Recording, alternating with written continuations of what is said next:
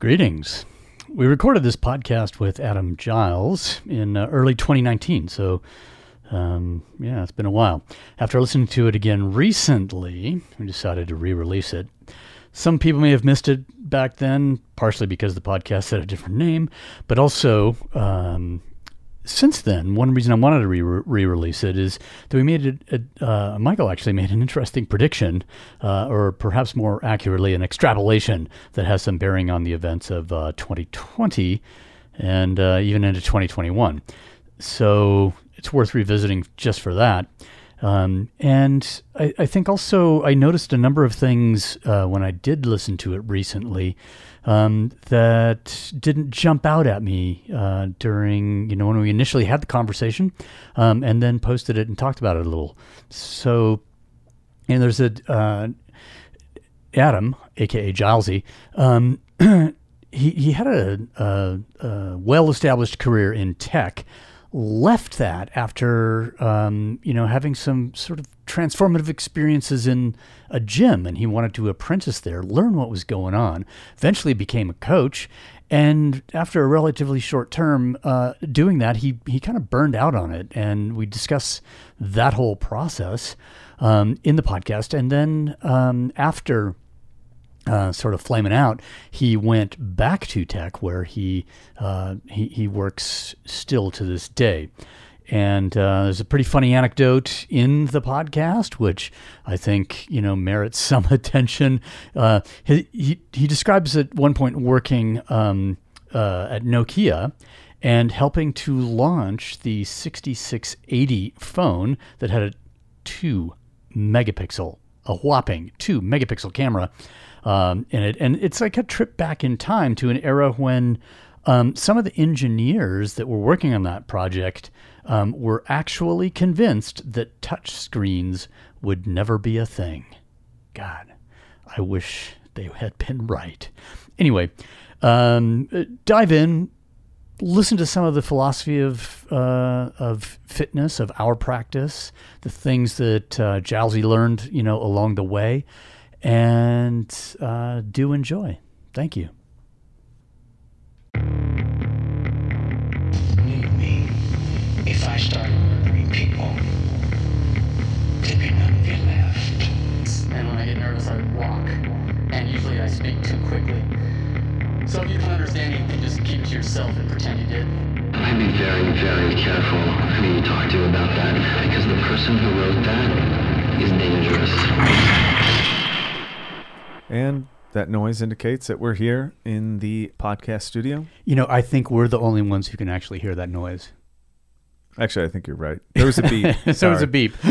that noise, I mean, that intro, whatever the fuck happens. I Yeah. don't know. Well, welcome anyway. Whether you hear noise or not, you now hear us, which is an indication that it has started. I'm here with Mark. I'm Michael Blevins. I am joined, we are joined here by a friend of mine, Adam Giles um, effectively known as Gilesy. I don't even think I knew your first name No. for the first year. Yeah, a lot of people don't. I just I- call you Giles. Yeah, I, it's a nickname. It, it keeps every time I ditch it, it Yeah. comes back. Like someone in Britain, basically, to get a nickname, all you do is put a Y on the end of someone's surname, and that's basically your nickname for pretty much your entire life. We're uh, we're a really artistic, adventurous bunch We're nicknames. I was going to say people are far more imaginative here in the Yeah. colonies. there, I mean, you do get some people like you have. There are. Uh, I'm doing us an injustice. There are some amazing nicknames that I've heard come out of the UK, but typically, if you kind of don't have an affectionate one, you like can like, oh, we'll just put one on the end of your name, and that's that's you done. Why on the end of your name? yeah, it's it's really simple. But um, so yeah, I kind of got that through sports teams growing up, and then through work, and then I joined a gym, and where we met, and kind of they did the same thing. I- I've enjoyed the whole past week because I think it took me like six weeks to understand like that it was Gilesy. I was just like mumbling something. I was Yeah. like, I don't know, it's some name with marbles in your mouth. Yeah. And then and then I get that pleasure of introducing you to my friends. Like, oh, this is my friend Gilesy. And they're, excuse me, what? Yeah. Like, and you're like, it's Adam. And Yeah. like, why the fuck would Michael do that? He's fucking with us. But really, No, I'm it's just- Americans typically not sort of not to rag on you, but like don't don't get the Gilesy thing. That's so like, uh, hang on, what what is that name? Uh, British people pick it up really quickly, but like Americans, I've always just been like, looking it's, for- it's Adam. Let's go with Adam. It's way they're easier. looking for like the Greek root of like where, where Yeah. the name comes yeah, from. don't realize it's as simple as Giles with a Y on the end of it. Fair enough. So uh, this is this is really good because you had a podcast, a fitness podcast that I was on when you were uh, Yeah. At the at the gym that I met you at in What was it? Perpetua. What was the name? So it was that Perpetua, but was it the Perpetua podcast? Uh, it was called the was- Live Unbroken podcast because Yeah. Perpetua means unbroken in Latin. Um, it was all about un- like unbroken, continuous circle. Like obviously that had a connotation to CrossFit being uh, Sure. stuff is supposed to be unbroken. Um, which is I thought it was as humorous. RX'd. Well, Yeah. I, I Yeah. think that's humorous Yeah. because essentially CrossFit will break you eventually. yeah, So- which I learned as all CrossFitters do after a couple of years. You're kind of like, oh right, now I am broken. yeah, a, a, a sport of shoulder injuries Yep. apparently. I've Is got that- two. Is that what happened for you? Is the shoulders? Uh, yeah, I mean, that that they're I mean, kind if it, of if it only happened after a couple of years, that's you actually lasted longer than Yeah. most. yeah, I put myself like I beat myself. I've I'm I've learned that I'm fairly resilient. I think growing up playing like rugby and ice hockey, like lots of compact sport, Yeah. sport. Sorry, um, I think my body's been more resilient. I hit like mid thirties, and then everything started going a bit south in terms of like, oh right, this hurts and that hurts, and all the injuries that I'd managed to like recover from actually didn't recover from, and they kind of came back stronger. Just you wait. that's all I As he can say. says right it, Yeah. as he says in a shoulder sling. Yeah. Yeah, it's, it's fairly uh, doomsday-ish. This, Yeah. this was not. This was not a result of me putting my No. putting my you know putting any weight overhead. No, weight on top of maybe. I well, I mean the, I think, actually, so after the, so the first injury, 93, first, and I didn't have the surgery. Went I basically did the, the hardest climbs of my career with, With this shoulder. shoulder. and then in 2006, um, ruptured the biceps tendon, which was the only thing holding my shoulder together, essentially, which was awesome because as soon as it like busted and like balled up or down around my elbow, all the pain in my shoulder went away. I was just like momentarily, I was like, oh my God, it doesn't fucking hurt. That doesn't really work either. But it just doesn't hurt. And then, so I had that. oh no, my arms. Hang on, Yeah. yeah. stick it back on. this is a lose It's lose over there. situation. And so t- October 2006, I had the surgery, and then uh, April 2008, I crashed at the Tour of the Depot, and Oh, kind of fucked it up a little bit, and did my AC Oh. joint also. Really? Went back to my surgeon. He said, "Oh, the AC joint, it's only like a grade two, and we don't normally repair those anyway unless it's really bad." So um, yeah, get back out there, kid. and uh, um, like not even a cortisone injection Yeah. for my fucking pain. You know, like. Uh, anyway, so Walk it off. You'll be exa- fine. exactly, exactly. Here, have a hit of this uh, sugary carbonated beverage or whatever. Anyway, um, that lasted about twelve years, um, but it was slowly degrading. Like it was still, it was starting to affect my sleep a little bit, and then I had a, you know, being an aged individual, I had a little slip and fall, which which happens apparently as Yeah. you get older. Um, oftentimes, you know, you you end up drowning in the bathtub when that happens. But I was actually Uh, we're gonna change aged to uh, mature. time deficient. Yeah, yeah, exactly. I am now the time crunched athlete because there ain't much left. Because mortality is not on the right side. Because. TikTok, yeah, and I just, um, I, uh, I, I, mean, it was a, it was a totally stupid, benign situation where her feet came out from under me, and you know, I put my hand out, and that popped it in July, and I thought, okay, just a strain, whatever, it'll get better. And then by the point, by the by the time that I couldn't, that it was painful to put a 16 pound bicycle on the roof of my low car. I decided, all right, this is not getting any better. It's got to, it's got to get fixed. Function. Yeah. So, um, so I guess it was putting weight overhead. Yeah, yeah. Well, no, that was actually just the messenger. It wasn't the. I find it often is that is the messenger. You're like, oh no, this is not good. It's Yeah. a signal to Yeah. stop. Actually, maybe you're right. Uh, this is uh, this is fairly cool because um, uh, we talk a lot about you know kind of the gym business model Yeah. and how it's essentially broken. Like it does not, it doesn't incentivize good people to stay in it. And from what I've noticed, uh, I mean, as gym owners, or or, or gym participants partici- or uh, people okay. who I would just say in general as people who want to uh, be a part of fitness. I'll even be an asshole and combine the fitness and health uh, spectrum. uh, Who want to uh, be influential in that space. That could mean anything. It could be a coach. It could just be you know a trainer, whatever. Somebody who has felt the benefits of the practice and wants to pass that on to other people, and also because that takes time, want to make some money doing it. the The industry doesn't support it very well, and this is one of the uh, the the hardest topics to talk about because no one wants to ever come at it from the aspect of like the unsuccessful person. Um, but I am inherently super unsuccessful in trying to monetize what I actually love. Like, I mean, th- this podcast is a perfect example. Stuff that we love to do, but we have to do other things in order to support it. And I feel like fitness is almost the same. Yeah. So, uh, I mean, why this is cool that you're here um, is because when I first met you, you were just starting this journey. Yeah. Right? Like you were just, I think you're on your apprenticeship under Oz, Yeah. and uh, you've been training, obviously, getting better at something. Do you, do you want to walk us through like the first part of that, and then maybe I can interject with, uh, Sure. with things, observations that I've had. I mean, I, just before I do, it's also super cool because when we met, obviously, you were you were like way further down the kind of road that I was in terms of fitness journey and stuff. The and wrong road, just to be like I was. I, I, the reason I say that is because CrossFit, you know, rather I don't want to rag on CrossFit because there's there's bits that I really like about it, and there's bits that I struggle with a little bit. But you were the one of the first so people It's like life. very much like life. I think, yeah. Um, but that, uh, you know, I was I was like totally bought in, drinking the Kool Aid, like you know, all the rest of it. It was interesting talking to you and some other people uh, as well, others around us at the time that kind of were talking about different things that other people were talking about.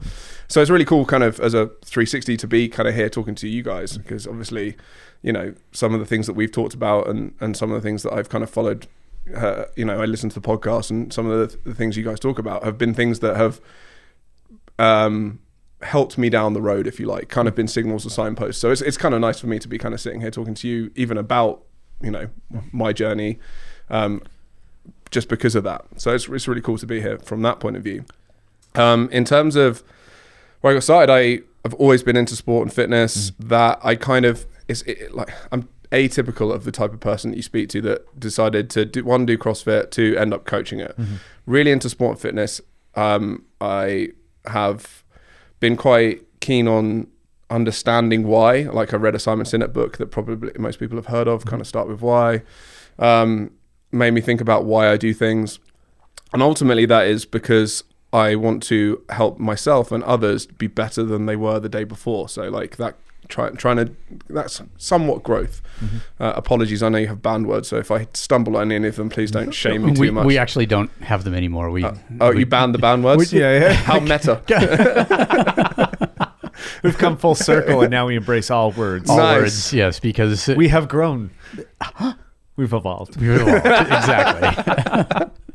um, so yeah, I kind of I kind of stumbled through that, and then I was like, well, I was doing a lot of training on my own. I kind of got to the point where I really struggled to train with others. I was like, um, I didn't really know what stimuli I wanted to engage with, so I just started doing a lot of like home bodybuilding and kind of like like push ups, pull ups, just g- general fitness stuff. and this is on the back of participation in sport. Yeah, so I played Which- I played hockey to uh, ice hockey was ended up being my main sport. I played football, rugby, tennis, like everything. Anything that was like competitive, like tiddlywinks, like like anything I could do that was like competitive against someone else. And I'm I'm not I'm not a particularly gifted athlete. I'm you know go and work out in a CrossFit gym. I'd be average at like maybe dependent on it. Like I've been in a few competitive environments team wise, and I've probably been in the bottom third of that that team. Like I'm I'm not by any stretch. I'm a- average, which is perfect for CrossFit. I'm average at everything, um, and I'll happily describe myself as such. But um, so at sport growing, up, I was just had a real tenacity. Like hockey, people liked me and the coaches liked me in the team because I just chase the puck, be a real nuisance. I'm a physical guy. Like I get in people's face. I'm I'm I'm gonna. I'm going to aggravate you more than I have skill. So they were kind of like, right, you go up and just frustrate people, and then we'll put the skill players on to kind of do the do the do the, nice work. to clean up. Yeah, exactly. Just get in the way. I'm like, okay, I can do that. Um, so then that kind of, as you imagine, ice hockey in Britain isn't that big. So I was just gonna, you know, everyone's like, you played hockey growing up? I'm like, yeah. I'm like, Were you from really? Canada? yeah, yeah. exactly. But it's amazing you've been in Canada for so long and you've retained your accent. Yeah, exactly. Barely. Everyone's like, "Where are you from?" I've got a weird accent because I grew up with a lot of Americans and Canadians. Okay. Um, and I'm really in like I have uh, very British but very Northern American culture kind of clash. Um, so I have a bit of a weird accent as well. So a lot, of, even people back home, are like, where are you from? I'm like, here. I grew up in Surrey. Like, oh, oh, Oh, okay, well, what happened? Did you- Exactly. Did you, get, get hit in the head? Yeah, what? pretty much. yeah, hockey, right? Um, so I kind of stopped that, and then it was like, what do I do now? Because it was either go pro or play what we call ED1, which is like a um, one step above recreational hockey. It's like a lower league hockey in, in, in, the UK, and I wasn't good enough to do that really because I decided uh, to be a goalkeeper. Getting hit in the head. Back to your point, like I decided to be a netminder at the age of thirteen, and my dad was like, "Oh, you dick," because because you basically like the amount of money in, in kit, like that poor man sunk into my hockey career, um, and then and then I tr- transitioned into inline and became a D man again, and kind of went back into that. So I kind of did that, and bounced around different sports, played a bit of recreational soccer as well, and just kind of you know, like, like my friends would be like, "Hey, do you want to do this?" And I'm like, "Yeah, cool." And then just did what like training to support that, like, um, uh, like I say, a bit of bodybuilding, functional functional bodybuilding, if you like, kind of before that became a thing. Um, uh, and picked up, you know, I did everything like P90X. I was like, yeah, I'll have a go at that. Like that looks like fun. Like you know, just kind of a, and then go to the gym with my friends, and then do stuff on my own. Um, and then interestingly, a friend of mine uh, really good friend of mine ended up living with. He moved to Canada for a bit. Um, the two brothers, um, the older one moved to Canada and came back and was like, "I found this thing called CrossFit. You should, you'd, you'd love it. It's right up your street." I was like, "Oh, okay." We did a couple of WODs and then he kind of moved back to Canada, then came back, and I kind of that was about five. Then five years went past, and then I kind of moved to London and was like, "Oh, I quite want to give this CrossFit thing a go." And um, a friend of mine at work, her husband set up a CrossFit gym called Perpetua with a guy called Michael Price. Um, he introduced me to Aussie, um, and then kind of the rest was history. I kind of got on the CrossFit bandwagon and kind of didn't really look back. Oh, So you had like a taste of it, and then this like void where you went back just to do normal stuff, and then essentially, like, like with most people's experience that are eventually drawn to this kind of thing, it seems like it's a continuous, you know, touch and go pattern with like physical things are always there, but mm. nothing really sticks, and it's hard with team sports because your experience is dependent on the group having the experience. I mean, even like something as stupid as spike ball that we actually both have an affinity for. Yeah, again, totally average at spike ball. Totally, I, but- I'm, I'm Sure, average the Oz whole way was through. a freak. Yeah, Uh, but getting four people in a room just to have this experience is a fairly fucking hard thing to do, and I'm sure you, when, when you're when you're starting out as a climber, it's very very similar. Like getting somebody to take you out with them to have the experience where you have a partner is also kind of hard to do. Oh, you have to lie. Sure, yeah, You have to tell them you've, you're way more experienced than you are, or they won't take you. which is exactly the and that's appropriate only thing. and that's only one other person. So you look at a team Yeah. experience and you're like, I don't know how many people are on a hockey team. um, it varies, but you, you normally got like three lines of five, two netminders. Yeah, and okay, then- so you need like 30 people Yeah. to have this experience. I'm like, I can't even get four people in a room to play spike ball. How the fuck am I going to get a hockey game going? Yeah. So uh, when I see it, like those experiences are contingent on getting a group together. And then, fi- and you almost disassociate from the physical experience because then the social experience is overwhelming. Like you know, there's the before and after, and the during, and you can talk about it with your your friends. And then by the time you find actually the aspects of physical fitness, it's usually something like bodybuilding, um, which is a, a fairly solo sport. Um, I use the term sport loosely because I think if you're a competitive ball, if you're a competitive bodybuilder, I think of it as like muscle pageantry, which I think some people get really offended by. But that's well, it's just they don't know the meaning of the word pageant. Sure. Okay. I mean, getting painted orange and putting Vaseline. There's not many differences between a beauty pageant and a muscle pageant. Yeah, I mean, I, I like I expect uh, respect any d- discipline Yeah. someone's willing to put themselves through. So I think it's cool, but yeah, I think it's uh, people always get touchy when you talk about their sport in a way that they don't appreciate or they don't Or, or see, the, see it. in a way that, that's different than the way they talk about it. yeah, Right. yeah, And, and anything that could be perceived as, you know, sort of speaking down to that sport or, Yeah. or judgmental in some way, even if it's not. It's just like, oh no, my my description of this sport or discussion about this sport is based on my fundamental misunderstanding. Yeah. Um, it's it's not a it's just it's just ignorance. It's not malicious in any way. Let's Yeah. and please help me. Yeah. Well, like powerlifting is essentially pie eating. So the, the, the the kind of the funny thing is like by the time we get an actual effort experience, like something like cross, it, but it could be anything. It could be running. It could be anything that's hard that we experience by ourselves and see the value of that hard effort. Is usually at a time when we need it most, and that that's kind of the uh, I think the really phenomenon that's around this thing is that nobody wants to talk about the effort. They're just kind of like an abstraction of exercise and health, and that's a really thing, hard thing to for people to describe the importance of because now I have this ability to experience this effort on my own, and that's powerful, and it drags you in. Like when the first time I felt it, I was doing something very similar. I was doing martial arts, Muay Thai, and Jiu Jitsu, and you know I was only going to the gym to work on the vanity portion of it because I trained really hard in the actual sports. I go train twice a day, wake up early in the morning, go do Muay Thai, come back at night, do Muay Thai and then Jiu Jitsu. And in the afternoon, I try to make it to the gym and I do bodybuilding stuff. But that I never got the association from the two. I was just like, oh, I want to look, I want to look intimidating when I go to do the sport, and that was the only purpose to do it. And then by the time I felt the effort involved in something like it was very CrossFitty ish, the first thing that I did, I was like, a light went off and I was like, oh, I don't need a partner. Mm. Like, I don't need the sparring partner to enforce the effort on me where I need to fight. I can actually just set up circumstances where I can do this very hard thing and deal with it on my own. So I eliminated the need for other people. And that was the powerful mechanism for me. I still wanted people to come do it with me for sure, like partners doing it, but I could always just go to the gym and try to like experience this hard thing. Yeah. And of course, it sucks you in and you go overboard. Right, like everything is the hardest. well, like every drug. Yeah, exactly. I was And, gonna say if it gets you high enough. and it certainly does. I, and then I don't know when it came about for me because I, I made a decision really early on. Like I am not a personal trainer. Like I don't want anything to do with the fitness industry. Uh, it's as far as I could tell, it was fucking terrible. Like Uh, in my experience, wasn't necessarily with CrossFit gyms, but just looking at personal trainers at like Gold's Gym and people that worked in nutrition shops. I'm like, those guys are fucking. I don't want anything to do with those kind of people. Like Yeah. they just seem kind of empty and shallow and kind of miserable to me. And, and I'm talking about Gold's Gym specifically, like their training system. I mean, whatever, their personal training hierarchy or however it works. I don't know, whatever their system was, didn't look appealing. So I always marked that off. And instead, it was just a practice for myself and my friends.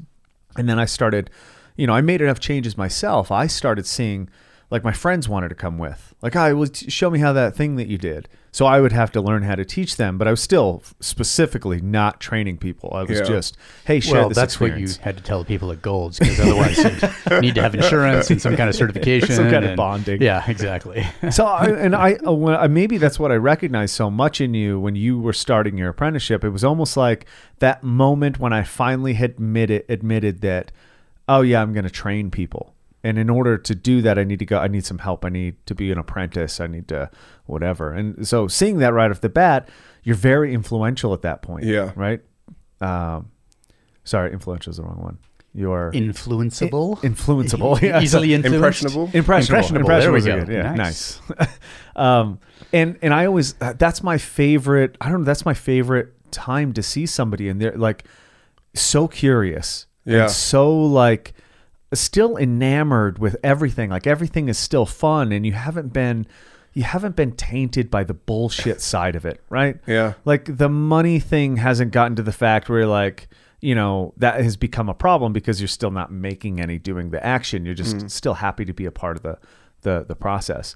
And so when when we first started interacting, I uh, like I always like to appreciate where people are at in their little time frame of coaching and you were at this very the precipice of what I think is the most impressionable and the most fun and the most honest because you get to pick which direction you go. Well, I think actually we met just before I started my apprenticeship, like the first Oh, okay. time. Yeah, yeah, yeah, Because okay. you came over. The first year in 2015. yeah, yeah, which seems like like a lifetime ago now in a, in Yeah. a weird way.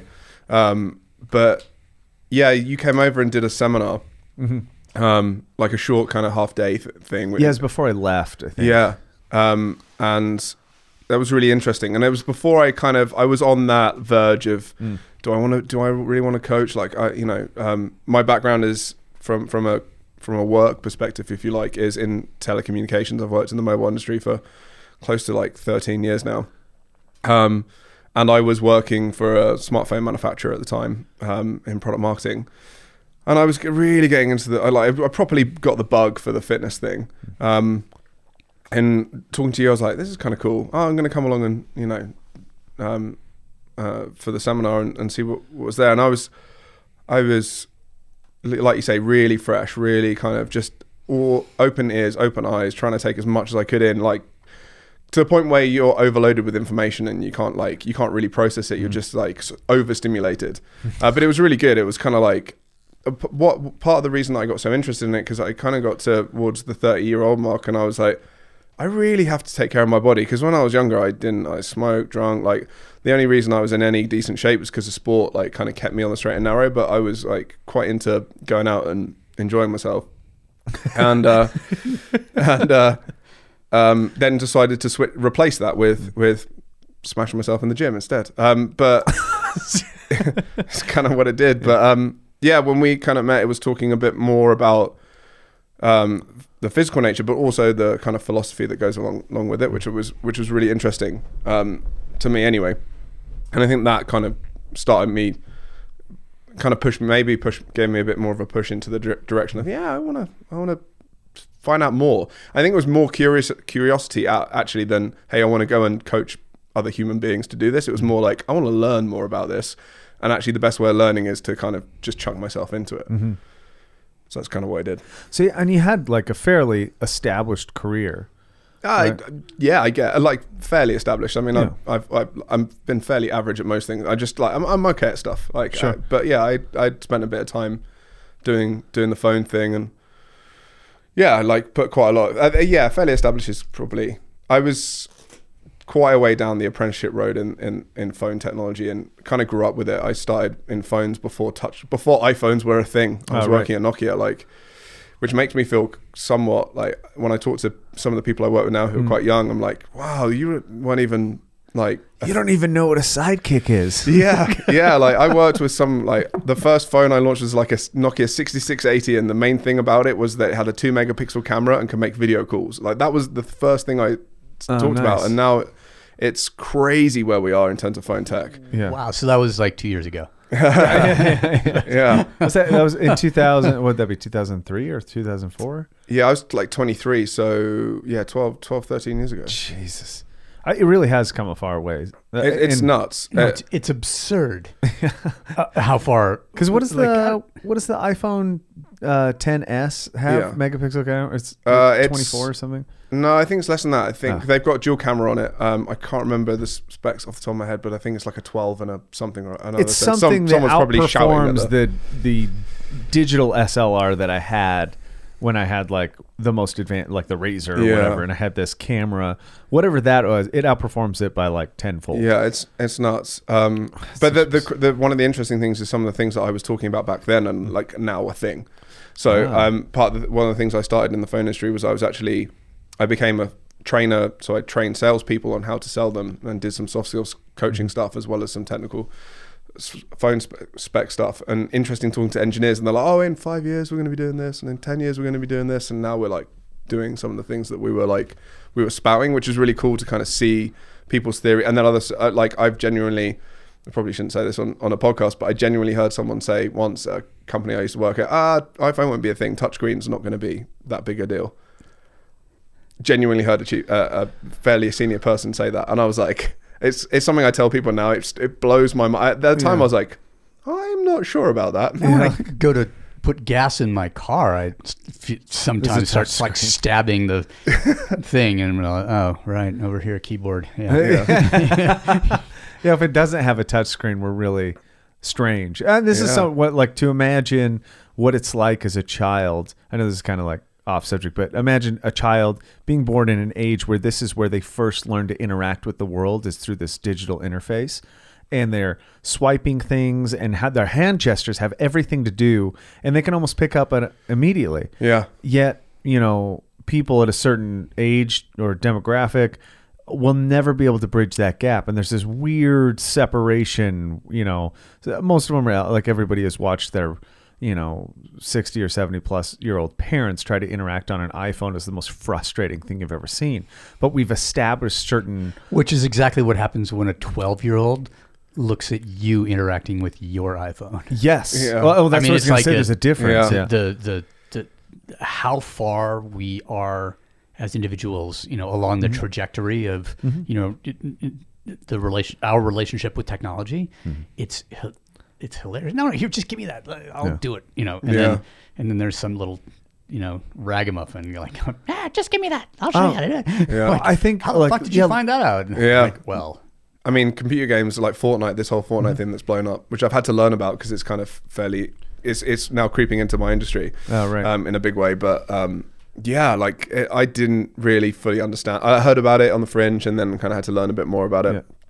And the young people, they uh, love a bit of Fortnite, and it's crazy how big it is. I like, I, I was like, oh, I'm, I'm, I'm, oh, I'm a generation departed from, from young people all of a sudden. yeah i mean i miss the in, in less Snapchat than a generation's time. Yeah, it's like and- and i think that's the interesting Mm-hmm. thing is just it's just like okay the the the separation between our you know technological uh, affinity for things is it's it, maybe there's only five years difference between it or 10 years difference but not an entire generation Mm. but the gulf in terms of the um, facility with technology is is as if it was a generation past yeah, and I don't think we've seen the uh, to bring this kind of back to where why I think that technology thing is important in in this story that I see. I could be totally off on this, just to admit, and you can correct me anytime you think I'm like, nah, you drawing a bridge where it doesn't exist. But Sure. I I really think like if you're enamored in this world where like technology and the way people interact with their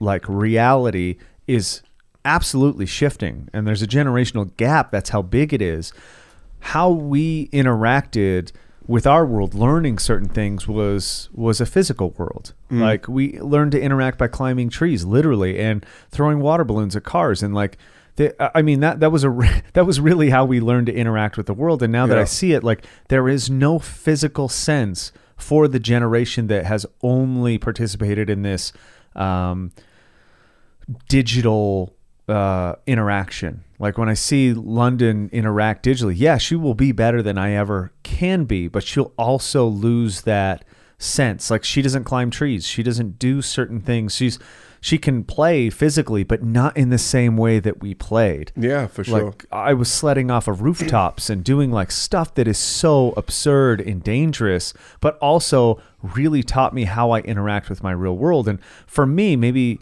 you know that that's kind of thing we always talk about is we see the world going towards this only this one facet of how you interact with the world and there's a draw for some people maybe our generation will be the last one that really feels that draw to keep Or the on last the gen- physical your- yours is the last generation that ever had to run from the cops.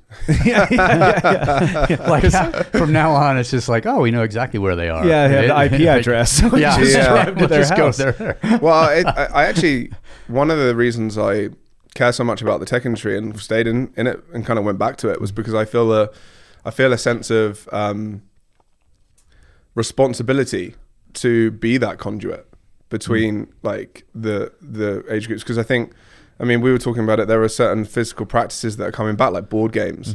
Um, our generation getting back into board games and things like that where they want physical and human connection because you don't really get that on a daily basis or certainly as much it's a lot easier not to have have, have uh, uh, uh, I know you've kind of been talking about analog and it's easy not to have like an organic analog experience with human beings so I kind of feel that sense of like I actually think and kind of we're going down a completely different rabbit hole. I'm taking us down another rabbit hole here, but I think that as our society grows, we have a real responsibility to human, uh, uh, uh, like uh, the next generations of humans, to um, educate them on how to use technology. And I think that's been done really poorly by people creating it um, thus far, especially around like applications. And so I know you guys have talked about social media before, but social media has been something that has been kind of give, gifted to the human race, but not explained in terms of what it was meant for or how it should be used. I, I just think in the most obvious sense, like how many people how, how many people's physical structure will change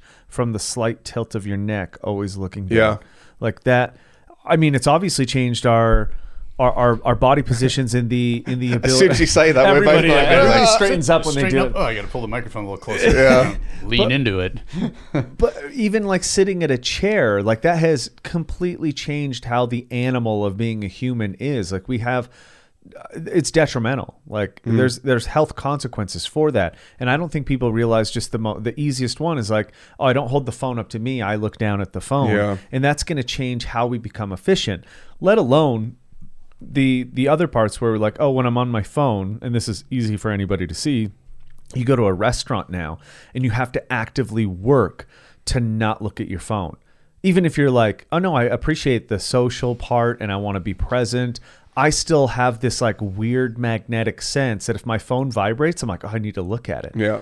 no i don't. Like i'm interacting with humans already. I'm busy. Yeah. and that's that interaction Ooh, we're not going to see that yeah we're, we're not going to see the the uh, the dire consequences of that behavior for like another 10 years. Yeah. and when we see it we'll be like oh shit like Well, I guess I fucked that up. yeah we totally fucked that up Yeah. Uh, Well, I don't know if I'm more scared or intrigued on Sure. that. Like, I'm really interested to see how much you know people have been talking about the shapes of our hands or the posture of humans. I mean, I s- live in London and I get the tube to work every day, and like some of the pe- positions people put themselves into, like play their Nintendo Switch or like read something on their phone, is genuinely staggering. I mean, that's when you know connect this back to what we were talking about previously. When I, the coach in me or the, the someone who's worked in the you know in in the fitness world like no understanding the little I do of posture and Mm-hmm. and stability of joints and things like that like looking at the way people stand and I'm just like oh I almost want to go over to people and be like look stand up straight hold this in front of your face. Like you'll you'll, you'll thank me in 10 years time when you're like not having to have your neck sorted out. I mean, but if you like Michael, when you were describing, it, you know, that we, you know, head bowed to the phone or tilted down to the Yeah. phone versus That just holding got it up so much to more you. serious. It's Yeah. Like th- there's a thing. We are bowing to technology. We Yeah. are like here we are, head down, hunched over, like basically in you know supplicants hmm. to you know technology. Wow. Whereas you know and the and the postural demonstration of like holding this up to me as an upright human being holding it up to my eyes i mean that's kind of defiance in the face of technology in a way. It's just like this Yeah. is and if you and just like michael when you said that i'm like oh my god this is this is the relationship now with mm. technology. It's not like i have this thing and it and and i'm utilizing it as a as as assistance, as an you know, as, in a way that take me on this trajectory that's physical and the you know relationship with the world that mm. that I already have. I have just given everything and focused, you know, just like taken all of that sort of 180 degree view that I can see in my peripheral vision at any time and put it down to like an 18 degree mm-hmm. fucking focus level on this little tiny screen, which has me hunched over and basically, you know, if somebody was to look at me from the back, they'd be like, man, that is one depressed, broken fucking person. yeah Well, I mean, we're in the age of acceleration, anything. So any input we have will accelerate in that trajectory. And if you think about it from that aspect, like I, I like the I like the imagery of bowing. Yeah, that- because we are giving it up to well. a technological god. But also in, in and I'm not sure the exact dates, but there's something like between the species of upright hominids, like we'll say Australopithecus, which is like 200,000 years ago. There's maybe like 1.2 million years from you know our ancestry of when we became upright hominids. So it took us close to let's say one and a half million years to stand upright, and we will undo that in a generation. Like we will, we, we will be crawling on the ground soon because it's not. I, I mean, it's just baffling to me. Yeah, which is I, again why I think that the the fitness thing again had a draw for me because I mm. kind of saw some of that stuff coming and I'm like, we as humans really need to think about our physical. Like I, I kind of got to the stage where I realized that the only thing that really matters is the vessel that carries your consciousness around. Sorry to get kind of a little mm. bit deep yes. in, but that that hit me like a ton of bricks, and I was like, I need to, I need to really maintain my body, and I need to, you know, I think it's weird, and I had this a lot of when I coached, talking about money for that for coaching. People have a real hard time paying to maintain their physical state. Hmm. like oh but i have bills to pay i've got a car to pay, run i've got like a flat to it's like but none of that matters if you can't can't like get in it or walk to it or Yeah. whatever so having that conversation Making with payments on the car that I can no longer drive. yeah yeah like i can't even open the door because you're so broken I, and that's a real thing that happens and talking to people where they're like i don't i don't want to i don't want to pay for this and you're kind of like Well, you're, you're gonna pay for it eventually Yes, exactly. Like sooner or later, you're gonna, you know, every everything costs something. Everyone pays, and it's just that what you see this immediate cost as being Mm-hmm. too high because you are unable to see the eventual cost, Yeah. which will really be too high. Yeah, I was gonna say most poor health choices have compounding interest. Like they, you're not getting off that easy. It's not a one for one. Yeah. and and I also I, to to excuse the hesitation towards paying because I, I think this is a real thing worth discussing. Is like.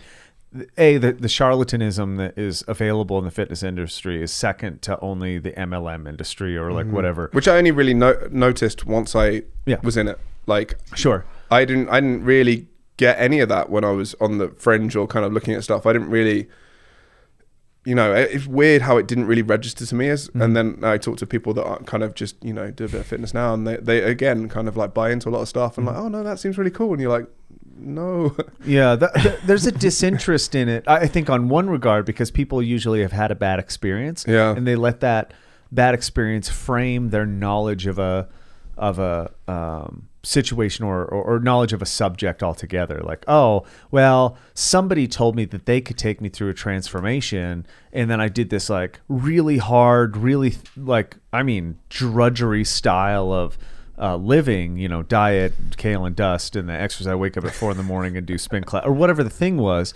And I was not the person that I was thinking that I would be based on the advertisements for health and fitness industry. Like, where's that guy in the linen white pants on the beach? It's obviously Lee Phillips uh, modeling it, but like, why he looks so happy and his hair is always coiffed perfectly and like, uh, and I use him as an example because he is like, uh, the guy is an insanely like he's a phenom out of nowhere but Yeah. he represents and he is a fitness model and he represents what most people think they can get if they look like that and there there's a bridge to be gapped right there yeah. uh, gap to be bridged I mean, I, I'll do it like some way. people say, because he's he's a bit more mature than I am, shall I say, in terms of years. Mm-hmm. And people say, I wish I looked like him when I'm his age. I'm like, I wish I looked like him now. exactly there's a really famous like, he's he's in sick shape, and Yeah. he's like, you know, 40 45 not quite that old. I think it's like 42. okay Uh, So- yeah, sorry, Lee, beginning if, you, yeah. if you tune in, like Nine- outing, outing him, 19 covers of men's health something like that. It's crazy. firefighter professionally,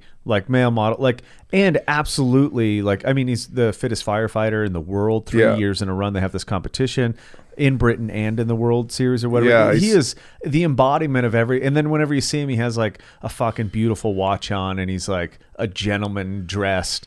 And personally, he's very nice to deal with. So when I look at him, I use him as the example because I think he is the biggest anomaly I've ever seen. He's Welsh and he's tan.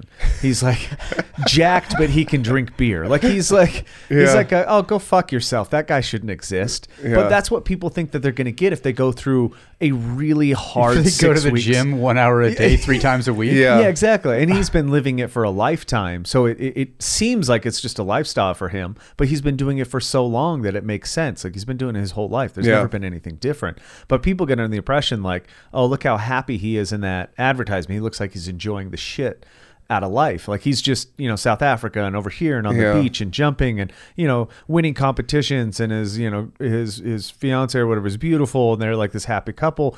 Oh, well, he works out. I'm going to work out and then I'll have those things. And people have to stop and be like, that's a bad correlation. Mm-hmm. Most people that take up fitness, it's going to be, especially if you ignored it your whole life, you are going to have a miserable time. You'll be at the opposite state of that. You're miserable. You're hungry. You don't feel good. You're not as tan as you want to be, whatever the thing is. yeah. And I think, like, trying to dissuade people from their first experience of thinking that they were going to get the thing that they didn't. It has nothing to do with happiness. It has nothing to do with fulfillment. Um, in explaining to them the real uses of fitness, like uh, you know, I, I can stand longer. I can um, I can run around when I want to. I can go on hikes with my friends. I can enjoy things that normally I'd be suffering through. Like if you ever go on a hike with a, fr- a friend that's like out of shape, and in the first five minutes they're dying Yeah. and they're so embarrassed by it that they don't want to show it so they try to hide their breath and then because they hide their breath they're not breathing so they get even into a worse spot that that analogy is how I feel most people look at fitness. Uh, and I, I'm kind of like going off on a million different directions here, but the, the idea is that um, when we first notice what we can help people with, and then we try to turn that into a profession, most people, uh, we have a hard time communicating what it is we're actually selling them. Yeah. It's not a six pack. It's not uh, eternal happiness on a beach. It is this idea that if I have this one property, it makes my uh, world a little bit more accessible. And Yeah. that's hard to sell to people because they're like, wait, I'm not going to look like that male model. And you're like, no, not even close. You're like, well, so I don't immediately like go on the beach and everybody takes pictures of me? No, like no one will notice you. You will be totally average looking. I think that's one of the things that I noticed about coaching was that, and I, I've seen a few coaches say, "Oh, you know, you end up being part psychotherapist," mm-hmm. and you're like, "That's broadly mainly what you are." Part mainly. Yeah, like, you- part. You mean the big part, the ninety percent Yeah. part?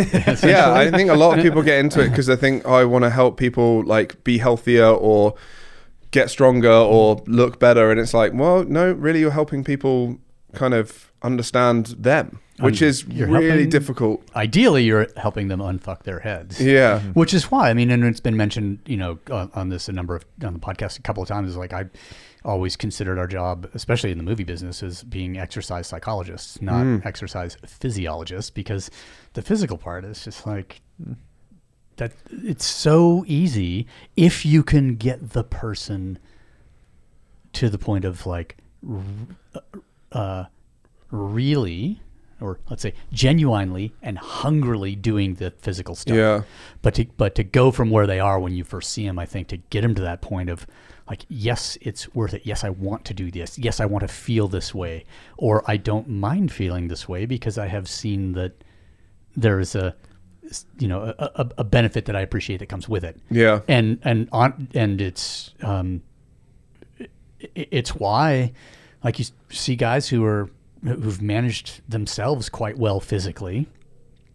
Um and then uh, th- that same guy has a lot of trouble leading someone else to the same conclusion because they never made the junction between you know okay the sorry we could joke all we want about the mind is primary but yeah it does it does come first you have to fix that first and then the other stuff is Yeah. comes comes in the wake of it.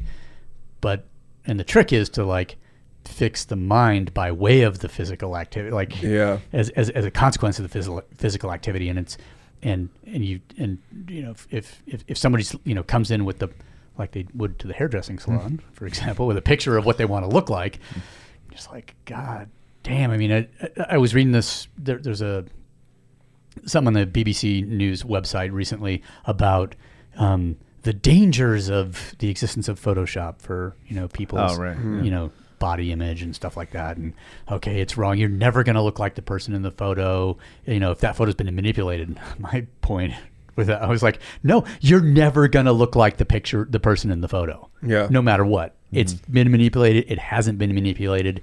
If you are feel like you're being sold a bill of goods by the image because there has been some manipulation, well, it's not just that. Yeah. It's that you're, you know, susceptible to, you know, images from the outside and no no matter what, you, you know, you're you're never to um look like that thing that you're chasing Yeah. Which I in think some way, which is precisely why you're chasing it. Yeah, In- absolutely. Which is really difficult because I think even when you know that, you still fall into that trap. oh, absolutely. So I, I mean, I, I'm. It's something that I've been aware of, and I'm. You know, you kind of end up doing the self talk of like, well, I just want to, I just want to.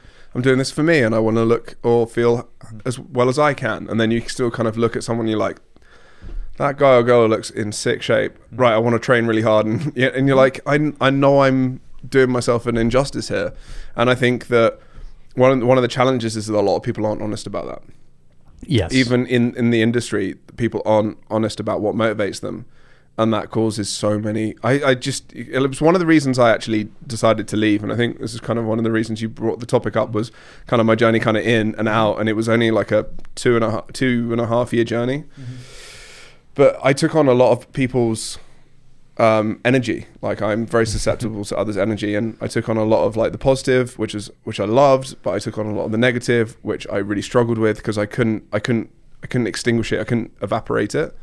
Um, so I ended up taking on a lot of this stuff, and it's really difficult when you try and communicate, and and it's it's it's something that I took as a bit of a failing on my part was was finding the the language to use to communicate to people kind of to try and get them on that journey when because it's difficult like not everyone like some people you meet they you have the same common language they're similar background to you you kind of just click and you're like oh by the way you kind of want to have you thought about this like you start asking the right questions they give you the right answers and you're like cool and then you get those that you're complete opposite to or you're completely different to you start asking the questions and they're like i don't wh- why would you ask me that what like what are you and you're oh god this is going to be and i found that really i found that really like debilitating was not being able to engage and have the right conversation with people. I found that really hard. That that's where I think um, when we talk about this, we we talk about it kind of like uh, it sounds like it's in the negative sense, but we talk about the ability to become kind of a sociopath because of that exact thing. Because I can't just be me. I rub people the wrong way when I'm just me. And when I really want to affect change, I have to be the person. Like the message is really important not as important as the messenger mm-hmm. in most cases. So fitting in and out of who you are to a person is really important, and, the energy thing is real. Like um, th- this was once explained um, when we're talking about like early training. Like Ross wants me to come, you know, teach class like six in the morning and and train people because that's really convenient for him. And I tell him like often like ah that uh, that'll ruin my whole day. Like I wake up at a certain time and if I if I come teach a class, just one with three people in it, that's so much energy for me that the rest of the day I am like drained. Mm. That means I get nothing done. So generally speaking, I only train clients after a certain time. So I can for sure get other things in my day done. And that that works out to hurt people in this industry that want to make money as a coach because the only time to really affect change is when people are available. So you're talking six, seven, nine for the moms, noon for the trust funders, and then the five, six, seven at night. And so, yeah, if you really are coaching throughout the day and you're a professional coach, uh, you will burn. If you if you run that schedule yourself, first of all, I, I think you know this. That's impossible. Yeah. And most people are like, well, that's only, you know, seven sessions. That's seven hours. That can't be that much yeah, energy. I do 12. I do 12 like, at the office. Like, one hour of coaching a group is an exponent of all the people that are in there. And each person that, for each negative person or person that doesn't react well, it is you know times 10 or times 20 whatever it is is this energy draw. And yeah every once in a while you get really a, a refreshing person that you feel better after they've been there than when mm. uh, but then without. Um, but for the most part that's not true because people are there to fix problems. And so they're they're they, in a they bring their problems into your Ex- space. Exactly. Yeah. and with, with that comes their problems. And most of the time it's an ep- like training is um, a metaphor for something else that they want to change, which you have no idea about. Nobody wants to mention because you're not technically a, you know, mm. a, a, psychiatrist or somebody who would deal with real therapy. But that really is the thing. And if you get down to fundamental reasons on why people are there, it's generally speaking to make a change in their life because they don't know how else to affect change. They can't quit their job. They can't. Um, they can't just swap out spouses or change their children or do the things that are really frustrating to them like you, they can't control those aspects so their only thing that they can do is like i'm going to try to change my body or my fitness levels or my hairstyle or i'm going to go shopping and buy all new kit yeah. or i'm going to get you know different clothes or whatever those are the things that people can affect change in but there's an underlining issue behind that Right. Like it's not just like uh, this will be fun. I'm going to go through, you know, extreme transformation because it's fun. It's like it's extremely painful and it, it doesn't feel good while you're doing it, but they want to do it because they don't like other aspects. Yeah. Um, and, and that's really hard to deal with. Like, you can't just outwardly ask when they come in, like, oh, I don't want to look like this anymore. First, nobody's going to admit that because that's supposed to, like, oh, you have low self esteem. But most people do not want to look like how they look, period. Like, you mm. take your clothes off, look in the mirror. Are you happy with what you see? 99% of the people, I mean, the only person I know might be Lee Phillips, who's like, yeah, I look fucking awesome, dude. Fuck you. I've looked like this since I was a kid. yeah, I've literally been a 43 year old awesome male. I'm like the James Bond of firefighting. They, they, most people look in the mirror and they're like, oh, I'm too fat, or I'm this, I'm too thin, or I'm too tall, or I'm too gangly. I have like weird proportions. And it, because we are a, a vain society, that is very important to people. Mm-hmm. And so the first aspect of fitness is, yeah, we can try to get you to look better. That's how we sell it to people. But in reality, the underlining theme is you can get to know yourself better, which will allow you to accept yourself more often. Yeah. Not all the time, because that's impossible. But how do you like now we're talking a totally different business model because that value is easily expended, right? Like people would show up and you're like, oh, you're going to make me appreciate myself? That's priceless. Yeah. We just have to do it through so many layers of abstraction and metaphor. And then it comes back to that, and that, Yeah. that that's the that's the hardest thing in this industry because, like we mentioned before, like in everything that you do, it has to be genuine if you're doing good things that's really hard to do when we're holding up a lie. Like right, our bit come into our gym. We work muscles.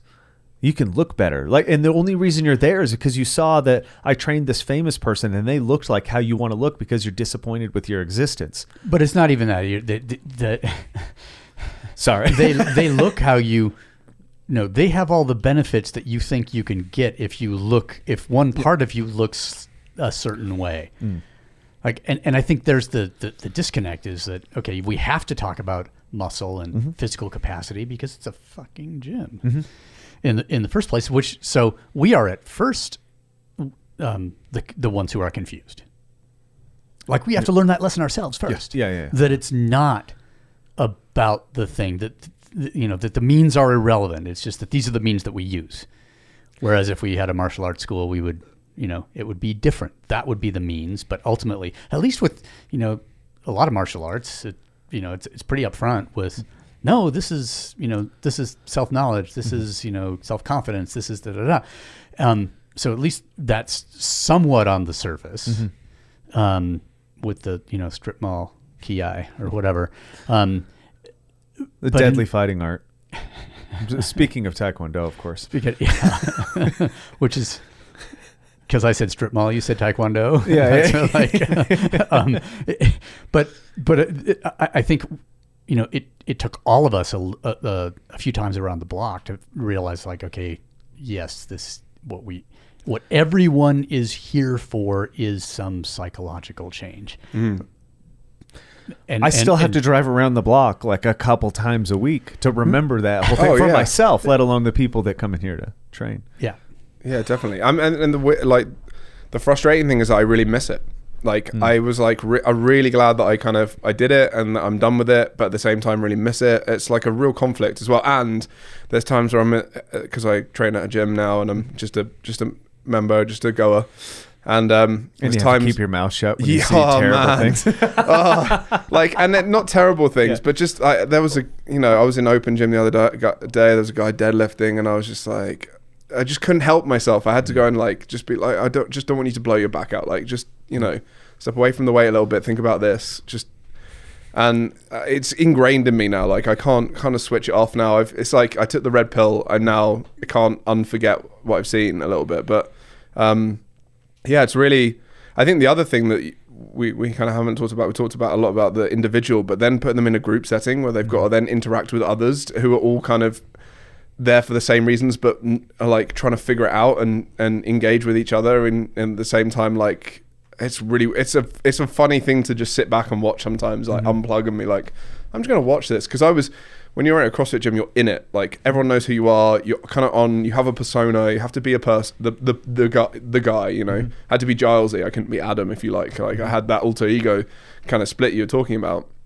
And now I'm kind of not. I'm less of an active participant in the community that I, of the gym I'm in uh, consciously. Like I kind of do that because I'm. It's it's t- like it's hard to be that engaged. I'm like I just want to turn up, do some fitness, say hello to people, be not, like pleasant, but I don't want to engage too too heavily.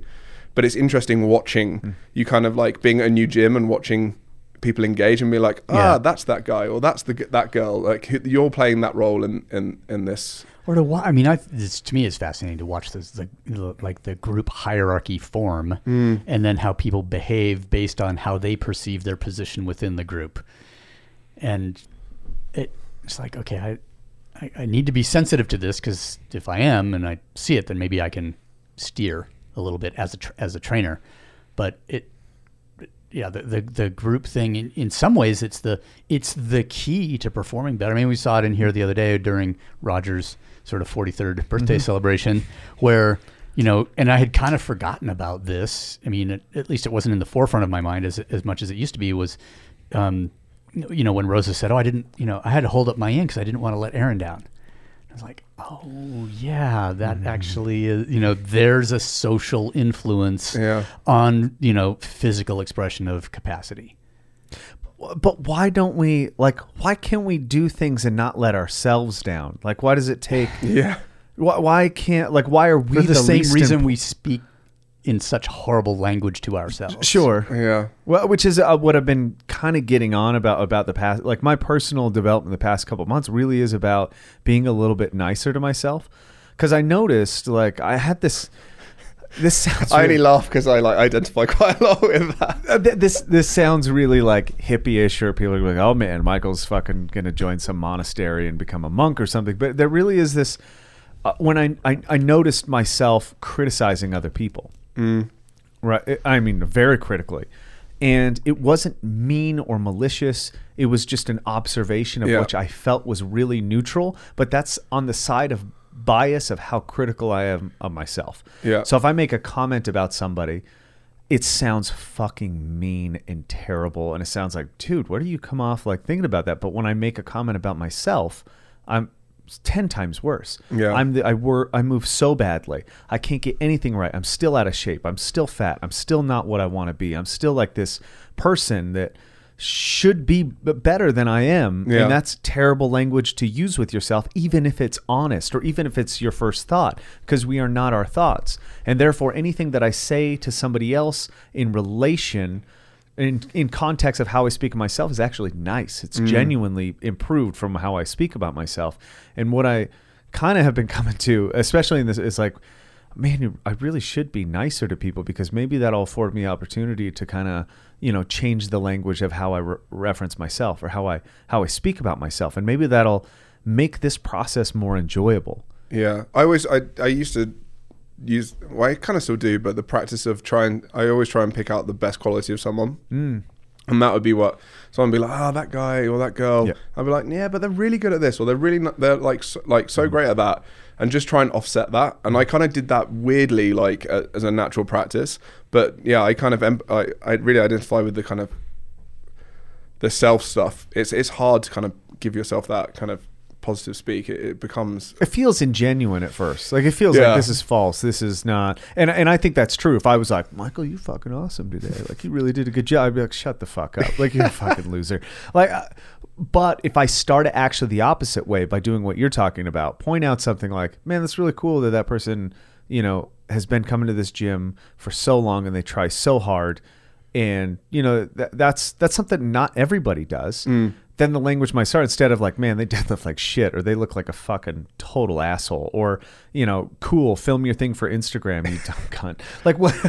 Well, I mean, that's the language that goes through my head. But if I if I modify it slightly, then I do notice that when I start to do something, I'm a little bit more forgiving of mistakes. Yeah. Like "Ah, I I just didn't train as hard, or I quit today, or I didn't do as well as I thought I would. Then maybe like, hey, but you showed up and you did this thing. Yeah. And that positive feedback from myself will enable me to do better things. Now, all of that, whether it's important or not, is the real thing, like the real growth that happens, right? My bench press may or may not go up because of that thought process, but it will influence how I treat other people and the people that are closest to me. And that's really the power of somebody who can use language and physical, I don't know, obstacles to enforce this whole dichot this thought process, Yeah. this introspection. Well, ultimately, that's coaching. I mean, it, it kind of starts with you, right? Like Mm. coaching yourself. I think Mm-hmm. it's something that I've always tried to do. Not always great, but like you know, I think, like you say, it's the intent behind it rather than the, necessarily the the achievement. If you can get the intent right, then Yeah, and, and this this dawned on me the other day having a conversation with somebody because, um, and I'll, I'll try to leave all the personal stuff out of it because it, it, it, I mean, it was the first time I realized it. Like it was like an epiphany that hit me. Um, when somebody was talking about coaching and kind of like, you know, oh, I don't want to do that because, eh. and then I was, they would go train themselves instead. And they made a comment about like I was like, oh well, you know, it's the same time, it's this, that, the other and they made the the comment that like, "Oh yeah, but training myself is for me." And my first reaction was like, if you think training other people is for them, you're doing it wrong. Like if you're going in to coach somebody cuz you're God's gift to fucking physical movement, you have the wrong premise about what we're doing here. And this is one of the hardest things for me to charge people for is because I'm getting a benefit out of this. Mm.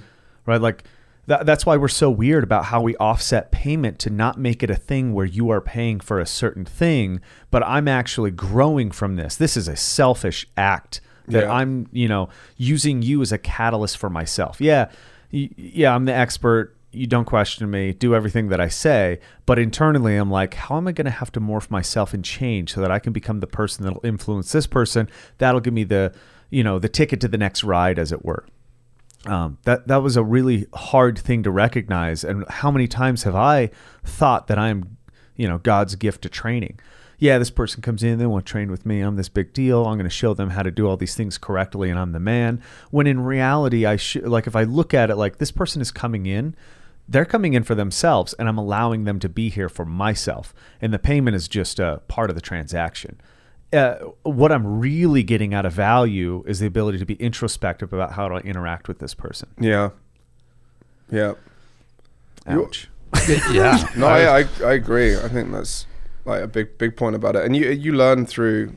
I mean, the amount of times you coach someone and you basically make an entire session of mistakes mm. with that one person, whether it be the cue that you give them or the type of language you use, or even just get like the wrong kind of stimulus for the, what that person needs, but the data you get from it. Mm. If you're if you're paying attention, I think that's the other thing I learned. Mm-hmm. Like I had to really pay attention. It wasn't like the days I felt most frustrated with myself were the days where I didn't pay attention to what was going on in the session and I was coasting through it because I was, you know, probably because I was burnt out or mm-hmm. because I had taken on something like some energy and I just wanted to get home and mm-hmm. like just recharge. But yeah, when it wasn't, when I wasn't present, like that was, you know, for them mm-hmm. obviously, but for myself as well. Like I was like, oh, you just you missed the whole point of the exercise.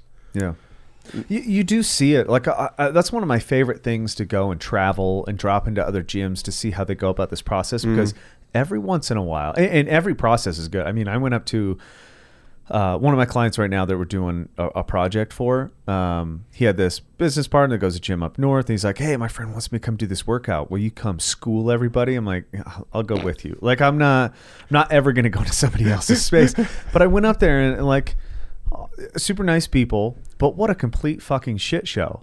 And Yeah. the opposite is actually true. I actually do everything that they say and try to learn from somebody who is ob- objectively a worse coach. Now, I'm not going to maybe pick up any great cues, but I will always learn a lesson of how to not to be or things that I want to always avoid. Mm. Environmental cues of like, even it's just technical stuff like don't make people walk around with a heavy barbell back and forth across the room with like 40 people in the room. Like that's just a no-no and I didn't ever realize that was a thing that I should question, but seeing it, I now know it's definitely a rule in my book that I will not do. So there's all these little things, but I was trying to describe to my client like uh, because he was kind of shocked that I would go to another gym.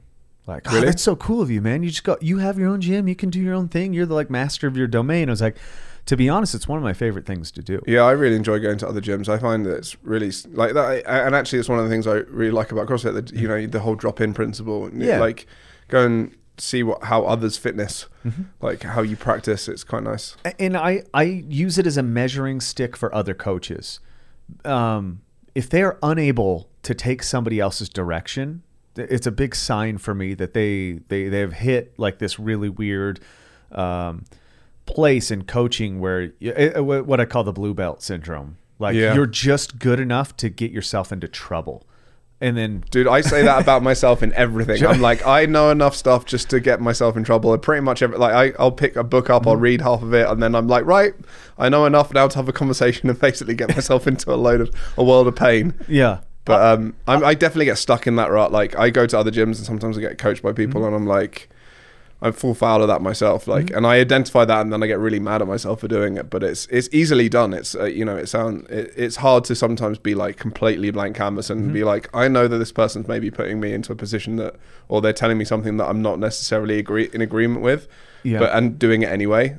It's, there's this um there's this really good analogy and i just read it in michael pollan's last book and he talks uh, it's mostly about behavior and how when we learn something imagine your brain as a ski slope. Okay. and whenever you learn something it's like sledding down and it creates a track. And then you learn something else and it creates a track. And eventually it's really hard to create new tracks. You're falling into just old grooves because your brain is if anything else is an efficiency machine right? Mm. It's trying to shortcut everything make life easier. But that's the trap is that oh i already learned this it's this groove it's this way this is what it feels like. And every time i go out of anytime i'm uncomfortable i'm more than likely going to cross grooves or create a new path and that's what learning is to me. And i think going to something as simple as like going to a gym it could be a bad experience it could be a good experience it allows you to highlight how different those grooves look. And like I, uh, it's very, uh, it's it doesn't happen often. It, Perpetua is one of the places that I went to, and I was like, wow, this place is really different. I have a lot to learn here, like how the coaches interact. I've never seen before, and I happened to hit it at a really good time when you were there and Oz was there, and all these really great people that were really fun to hang out with, and I got to see that whole thing blossom, and I I feel like that was an advantage. Um, and, and I experienced maybe a couple weeks ago when we were in San Diego, and we dropped into this gym that I've dropped into before. Um, and it's a whatever. We're just going to get a workout in because yada yada yada. And I noticed how detailed and absolutely like enthusiastic the coach was. Now it's over CrossFit, so it could be a little bit annoying. Like, but he was so into every movement, so like enthusiastic about everything that it was infectious. Because you could tell he gave a shit, mm. right? Like he cared about everybody in that room, not maybe individually, like he wants, you know, whatever, but he cared about his art and getting other people to like that art. Mm. So that that's how he expressed himself, and it, it literally changed. Like, God, I, I shouldn't be so I don't know, pessimistic about this whole fucking fitness thing. Like, because that's infectious.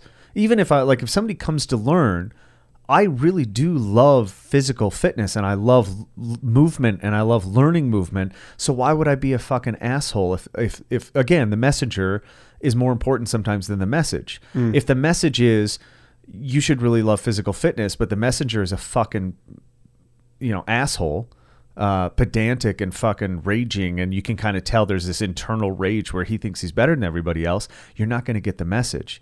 You're only going to think that the messenger's a fucking dick. So I, I really like have and to, I've, I've I, like I have to say I've been that person. Like Oh, absolutely. I've got into that po- position where I'm like, you know, movement is like the. I got to a point where I was like, the movement. So you got to be honor the movement. You got to be like, you know, because because I, was insu- insufficient at a lot of it, mm-hmm. and I and I worked re- like I was that guy that would stay three hours a day work on all the movement because I was like, I've got to be good enough that I can help impart that into others. And then when I got to that stage, I then like was like, you know, on others. Oh, yeah, exactly. And then up before, and then I had to like take a step back and be like, people come here for fun, man. Like people come here to have a good hour, and you've got to foster that as much as Mm-hmm. educate them. You got to help them enjoy enjoy and the trick process. them into doing the movement properly. I Yeah. mean, I think this is a lot of it is like when you Mm. set up the, okay, we're gonna have the, this is gonna be the skill session, and then no one shows up, you know, uh, Yeah. um, because that's not fun, and so you actually have to. I mean, I think that you know one of the signs of a of a of a very good coach is is being able to to um, insert the skill acquisition into what is essentially fun hmm. for the for the client that they hmm. don't that they're learning it but they don't know that they are and they're not getting you know sort of um, castigated for doing it wrong Yeah. you know but there's a definitely a benefit to doing it right even though they don't know and, hmm. and, and they, they they see the benefit but they don't actually understand that they're being sort of coached along the way in, the sense in- of play, it yeah like making stuff a game. Like Yeah. you know, we learn. That's how all of us learn. Yeah. Whatever it is, you know. yeah, that- uh, well, it's- it's- I find when as soon as something is written on a board, it becomes a task. yeah. right? And I and I was Like like, that just looking first, to like, cross it yeah. off. So most of yeah, and I have to do this and I have to do this and that, like organizes. everybody looks at the whole thing, but they're looking towards the end. And so now I've had to stop and, you know, I will it's not necessarily created in the moment, but I am not telling people what it is so that they can focus on the thing that's in front of them as opposed to explaining the whole story. And then they're focused on what they think will be the hard part and they miss the whole part where they can actually enjoy it and learn. And so a lot of our, how I've started to change our sessions now and when we take people through things is, and maybe you realized this last night, we, we fuck around a lot.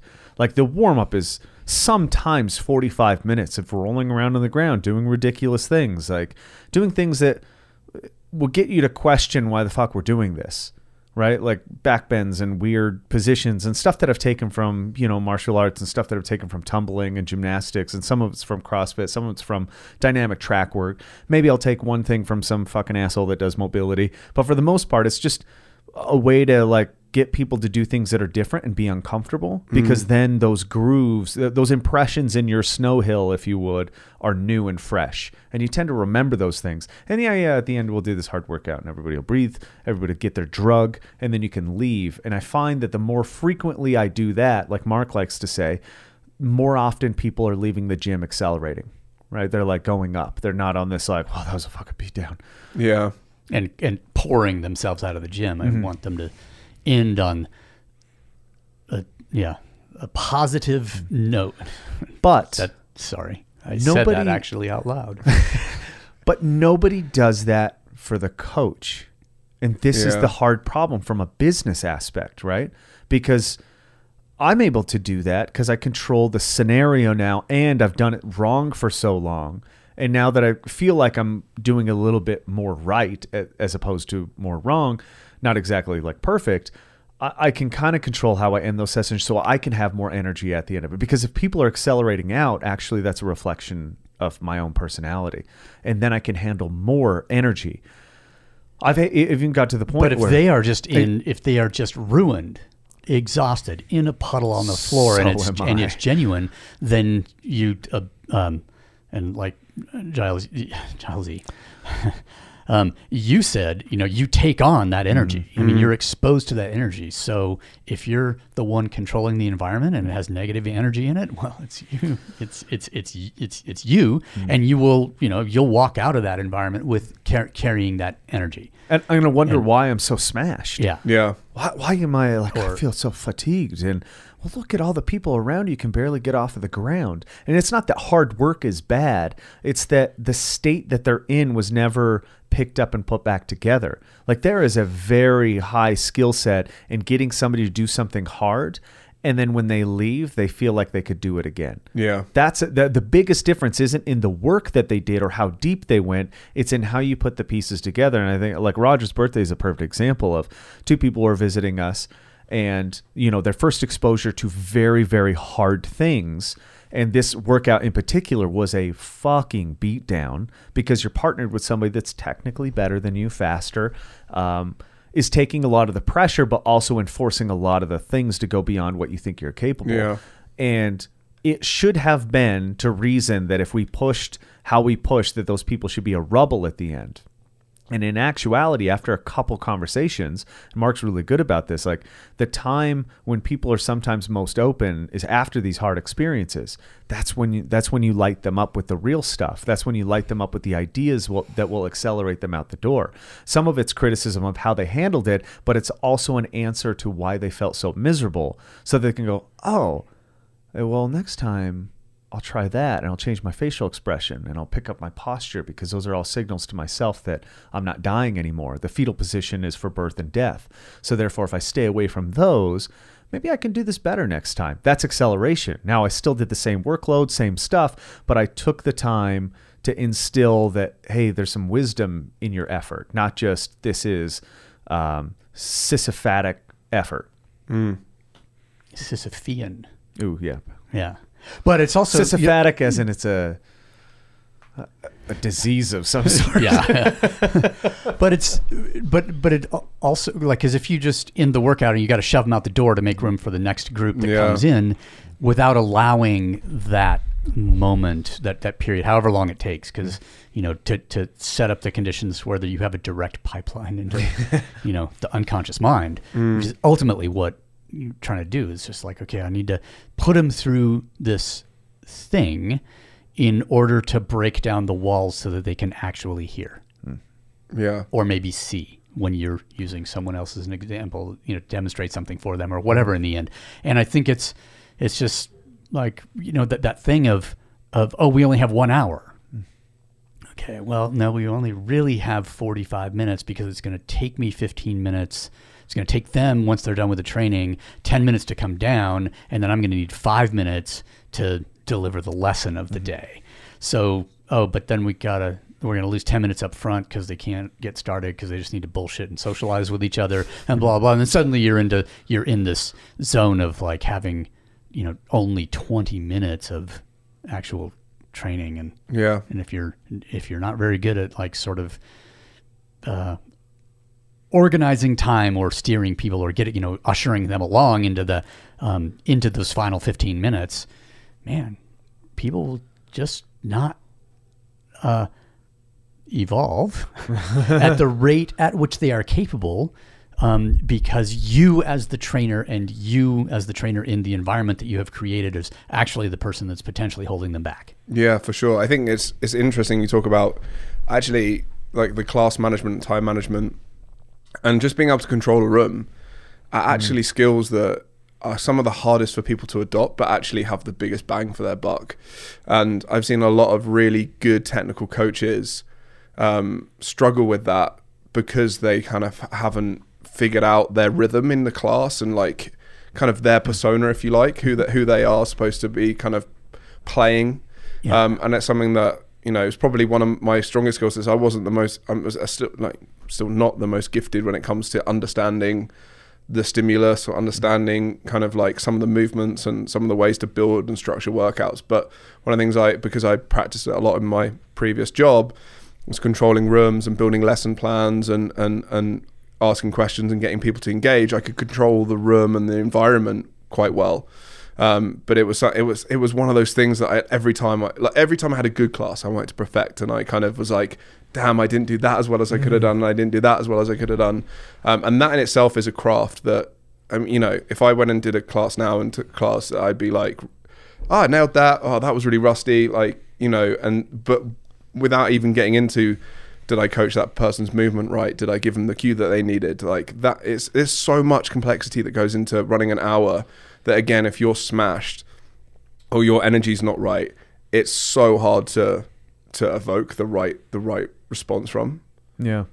And unfortunately, you can't actually. I mean, it's a it's a it's a skill of a pretty high order, mm. for which you, you know, the expression of which you, I mean, you you can't earn a living commensurate with the actual skill that is being applied. And it's not that you know, said you know someone who's technically proficient at the lifting and who understands maybe the competitive aspect of this or that, but um, then then you get in that situation where you you have to be a sociologic uh, a sociologist in a way, or you know, d- to, to to manage the various personalities and how they interact together, and this and that, and all of these things, and just like, man, I'm taking fairly high skill levels from a number of different things, mm-hmm. combining them into this very strange compressed time frame and trying you know there's just and i'm leaving the gym you know $30 in the black.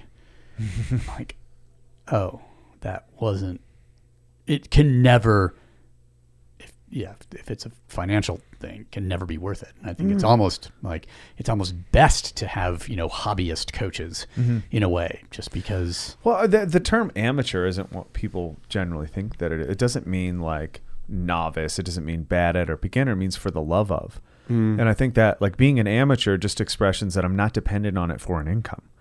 Yeah, that, Yeah. might produce the most genuine result because all these levels of complexity that we're talking about have only been really dealing with how the coach interacts with the client but especially in a like high price city like london there's another level of interaction that most people forget about and that's the owner of the gym's interaction with the coaches and the client. Yeah, so there's something, and this is where it gets hard to like figure out because in physics there's something called the three body problem, okay, right? So uh, if I take a pendulum, I can I can predict, given an input output, where that pendulum will make marks on a piece of paper or or swivel. I can kind of you know uh, the ellipse that it makes is really easy to figure out given the forces of, of you know Newtonian physics.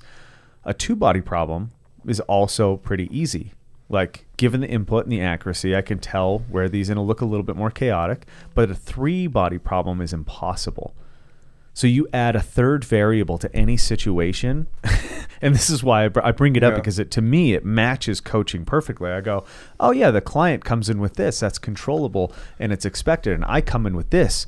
Therefore, together we have a two body problem. How we interact is you know based on our input outputs together, but we throw a third in there, and it's chaos. It's economics. It's any soft science. It's anything that is uncontrollable, and this is one of the things like rarely we're always talking about the client and the coach interaction but rarely are we talking about how this whole thing is facilitated through the gym ownership coach client interaction that becomes the hardest thing because and this is why i thought it was an like a very um I don't know. Uh, this subject hits dead on this because watching your situation, how you came in through the love of this whole process, wanting to learn, being curious, and the reason you might have gotten out of it is because there was no control for this third thing, which is you need to be able to survive and do this thing. And living in London, it cannot be. You can't be an amateur. Yeah, it has it- to be a profession. Yeah, it's really difficult to make a living. So it it is and it isn't. Like I mm. know some really successful coaches. They're really good at coaching. They make good money. Mm. But the type of coach I wanted to be and the type of person I am, I found it very hard to make enough money to sustain the way I wanted to coach. Um, uh, and that's you know there were some definitely things I failed at. Like I I I understand that. I also went through like I had my mum passed like kind of halfway through my coaching career, and if I like anyone listening that's kind of in coaching or whatever, dealing with something like a bereavement, especially someone who's very um uh what's the word? Like I'm a practical person, kind of do I'm a doer to kind of get stuff get through shit. So I just chucked myself into work, which was the completely worst thing I could do because all I did was bury myself in other people's kind of stuff, um, which I basically was like a shell of who I am. Like everyone was like, "What's wrong with you?" And I'm like, "Nothing," um, uh, and I didn't tell anyone, so no one knew. And I just kind of like, apart from some of the people that I worked with, so I just kind of plowed on. Um, it was like a perfect storm, and it basically just highlighted to me that I like I wasn't getting the financial reward for doing what I really wanted to do, and now no longer was I getting the emotional reward for doing what I wanted to do. Um, and you know, we were talking about this earlier when we got food. It's also it, like it's you don't. There's no security in it. It. You are kind of like living hand to mouth a little bit in terms of paychecks and um, and all that kind of stuff. So there's a like like almost again the three the three variables it's it's really hard to make it a sustainable thing where you can you can do it for the love of doing it. You mm. end up having to chuck away some of the the love of it and do it for you know try and make money out of it. And that's i think that's where a lot of coaches get caught up into now. It's like well i did it for the love and that didn't get me very far so now i need, need to be a bit more selfish and do it for the money. And um, and it's it's really like I don't really know what the answer is to that. Like I've always I found it kind of interesting to listen to you guys talk about like, how, like working with actors and how you took away the money and then it became a bit more of an easier ba- thing to balance. But um, yeah, it's it's something I don't really know what the answer is, and I guess kind of a question back to you two is what how you think you can make it sustainable for people to do it for the love of. Is it just amateur? Well, I think you uh, to I mean,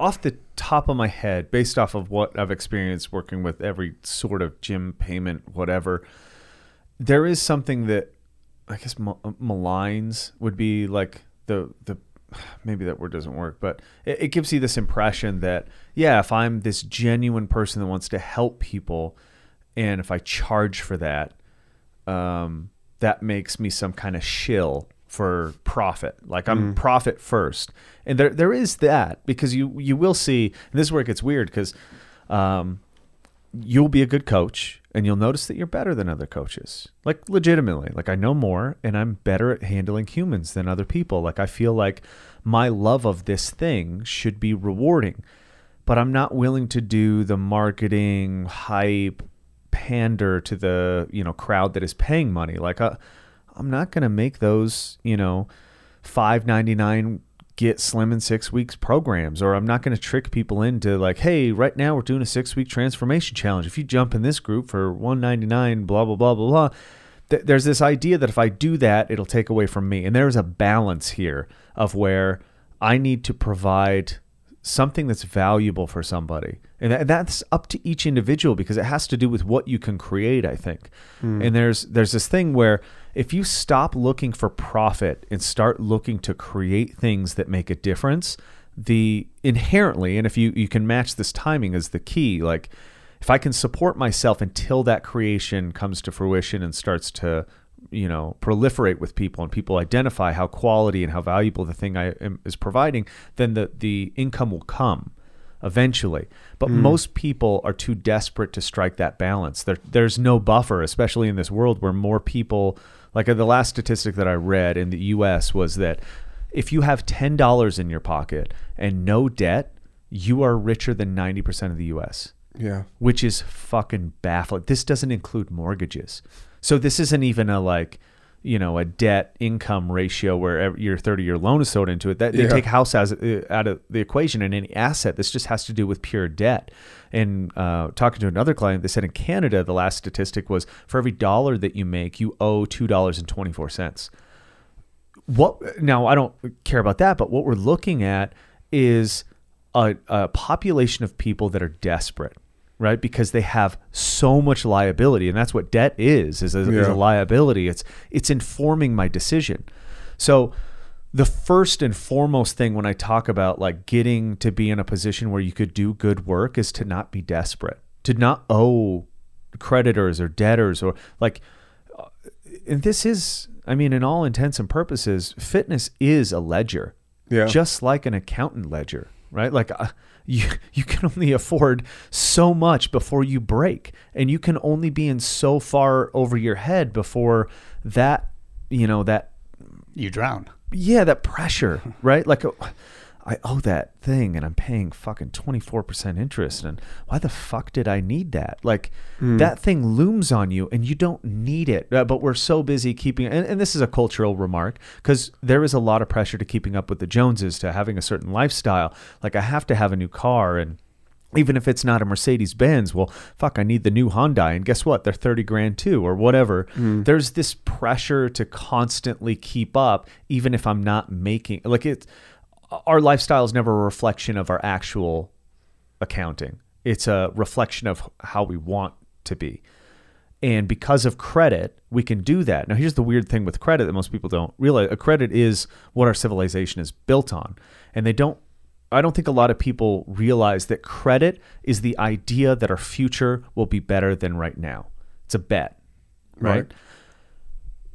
They don't realize that the opposite is that when you are in debt, it's actually guaranteeing that your future is worse than your present because you have to pay for that Yeah. and that that that to me represents a big cultural cosmic universal law of balance the ledger of debt and credit and that i think that works for people that fitness like you come in and you got to pay the man with the hammer and there's But it's also and it's also nutrition. yeah, yeah, exactly. Like a universal rule throughout. And um, when I see when people first when people first want to get into coaching or I want to be this, honestly, you're teaching somebody how to take care of themselves is really the thing. Yeah. You're teaching them to watch after their body, to eat in a certain manner, not too much, in certain foods, to be very balanced. When in reality, I could learn all the exercise movements. I could know all the stuff about nutrition. But if I'm $100,000 in debt, I am leveraged and I have this looming thing of desperation over me. Something is keeping me a hold. It's almost like it's a force that makes you behave in a way that you shouldn't behave. Yeah. And so And, and, and but you don't recognize the influence of that mm. force in the moment of the doing. right, exactly. Right? Like you never you you and you, we can't understand sometimes why we do things mm-hmm. or don't. why I might cheat somebody out of something, or I might ta- like I might be in a position where like oh, I'm gonna you know dip into this, or not tell somebody that I took X. Or, uh, th- these are not people trying to be malicious. It's usually just a underlining pin- pinning of desperation. Yeah, like I a need to get ahead. flight. Yeah, I, yeah, yeah, exactly, and it's very sympathetic in that in that uh, form. And so when people first get into this business, like the best thing you can do is be the example. You want people to be balanced and take care of themselves. Start in your own means. Yeah. Don't be in debt. Take care of your finances.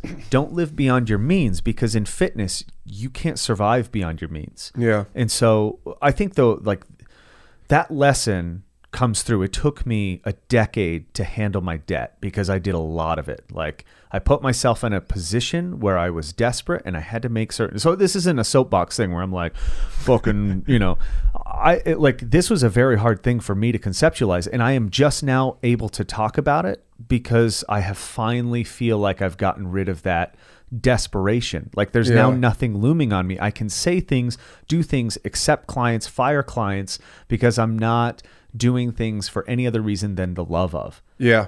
And that that's the purest form of anything that you want to do is being free of any obligation to please somebody.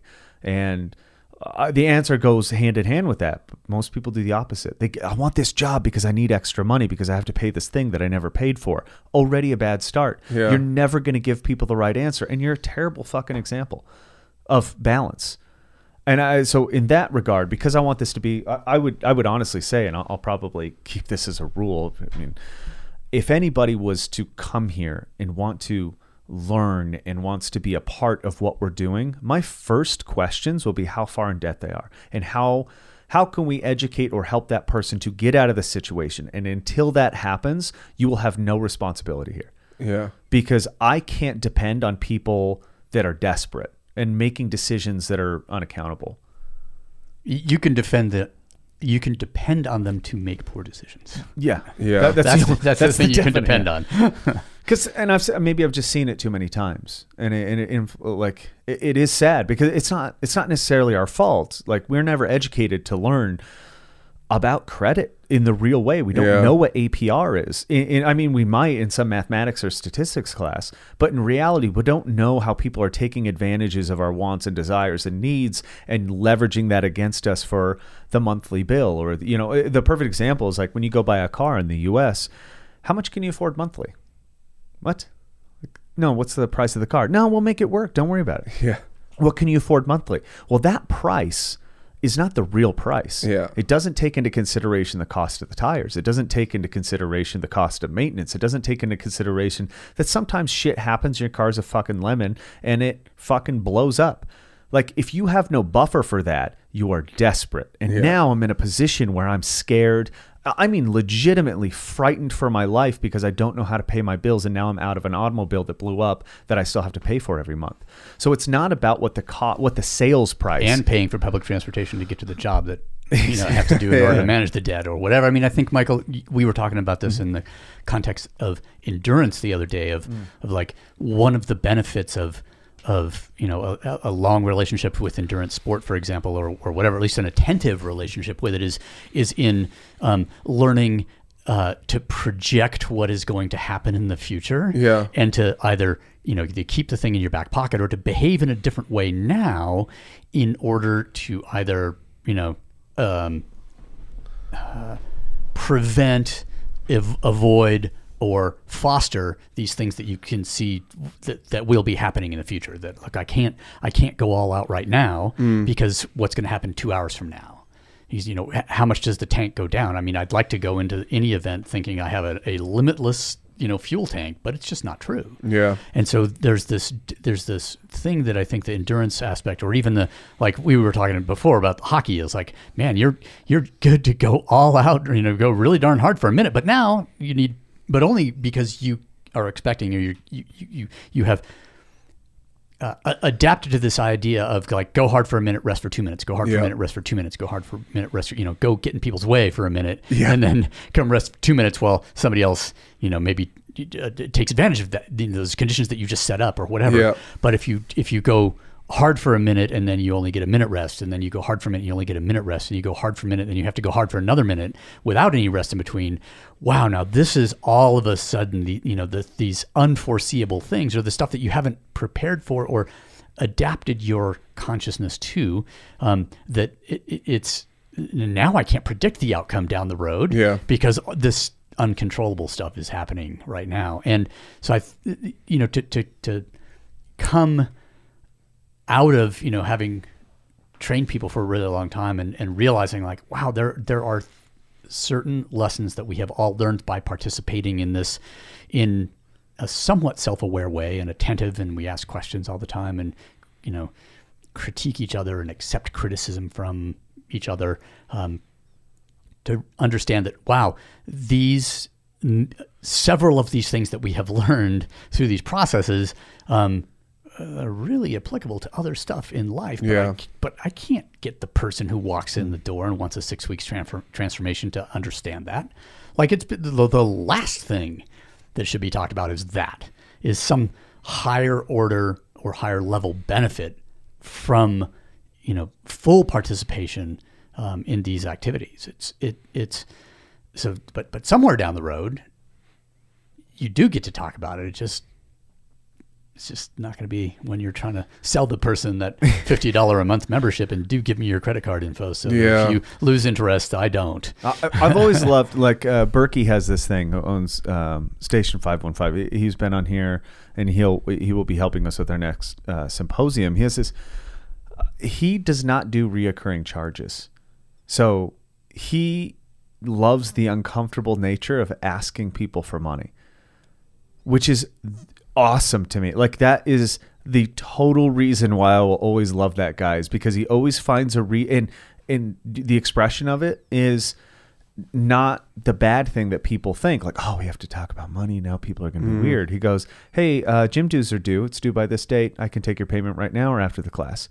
And what happens is that forwardness that honesty and people are always evaluating the worth of his place it, it actually has the opposite effect of what people do. People think like, oh, they're going to hide from it or they wouldn't. No, it reasserts that there's a lot of value in his place. So the conversation is normalized, and now people are having an open conversation about Yeah. what this is, what the value of this building holds, and the association with the learning experience. Like, I don't know how far he's gone into the psychology of what this has done for him, but as opposed to how most people make riches, which is like, man, if I can charge them five bucks a month and they don't notice, like you know and they don't show up so they don't question it and it just comes out without me touching anything. I if i do this to enough people i have a massive income. Instead it comes back to actually if i go forward hey uh, my training is worth this and your your ability to be here is going to cost you this you can pay on this date and i will ask you every 30 days.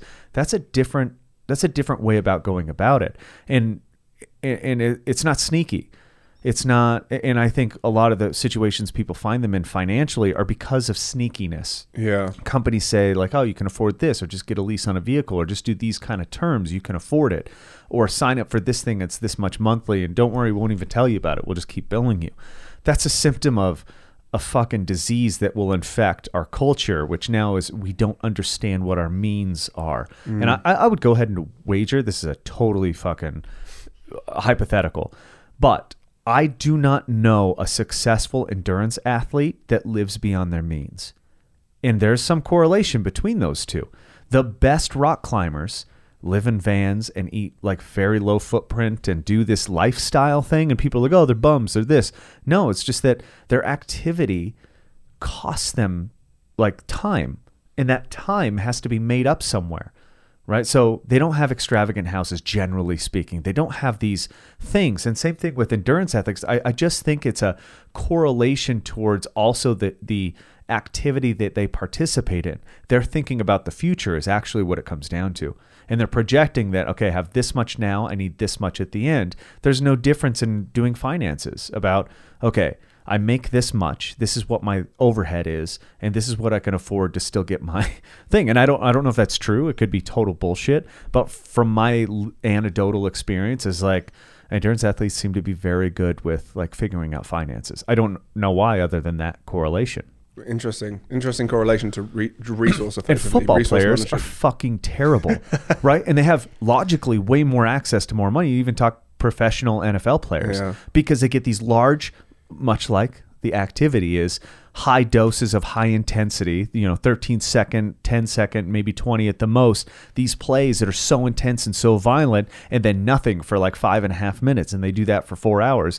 Well, their contracts and their monetary gain is almost identical. They get millions of dollars paid out in one thing, and they're not thinking that this career only lasts two years. They're thinking, I have a million bucks. I'm going to buy a $2 million house because next year I'll make the other million and pay it off.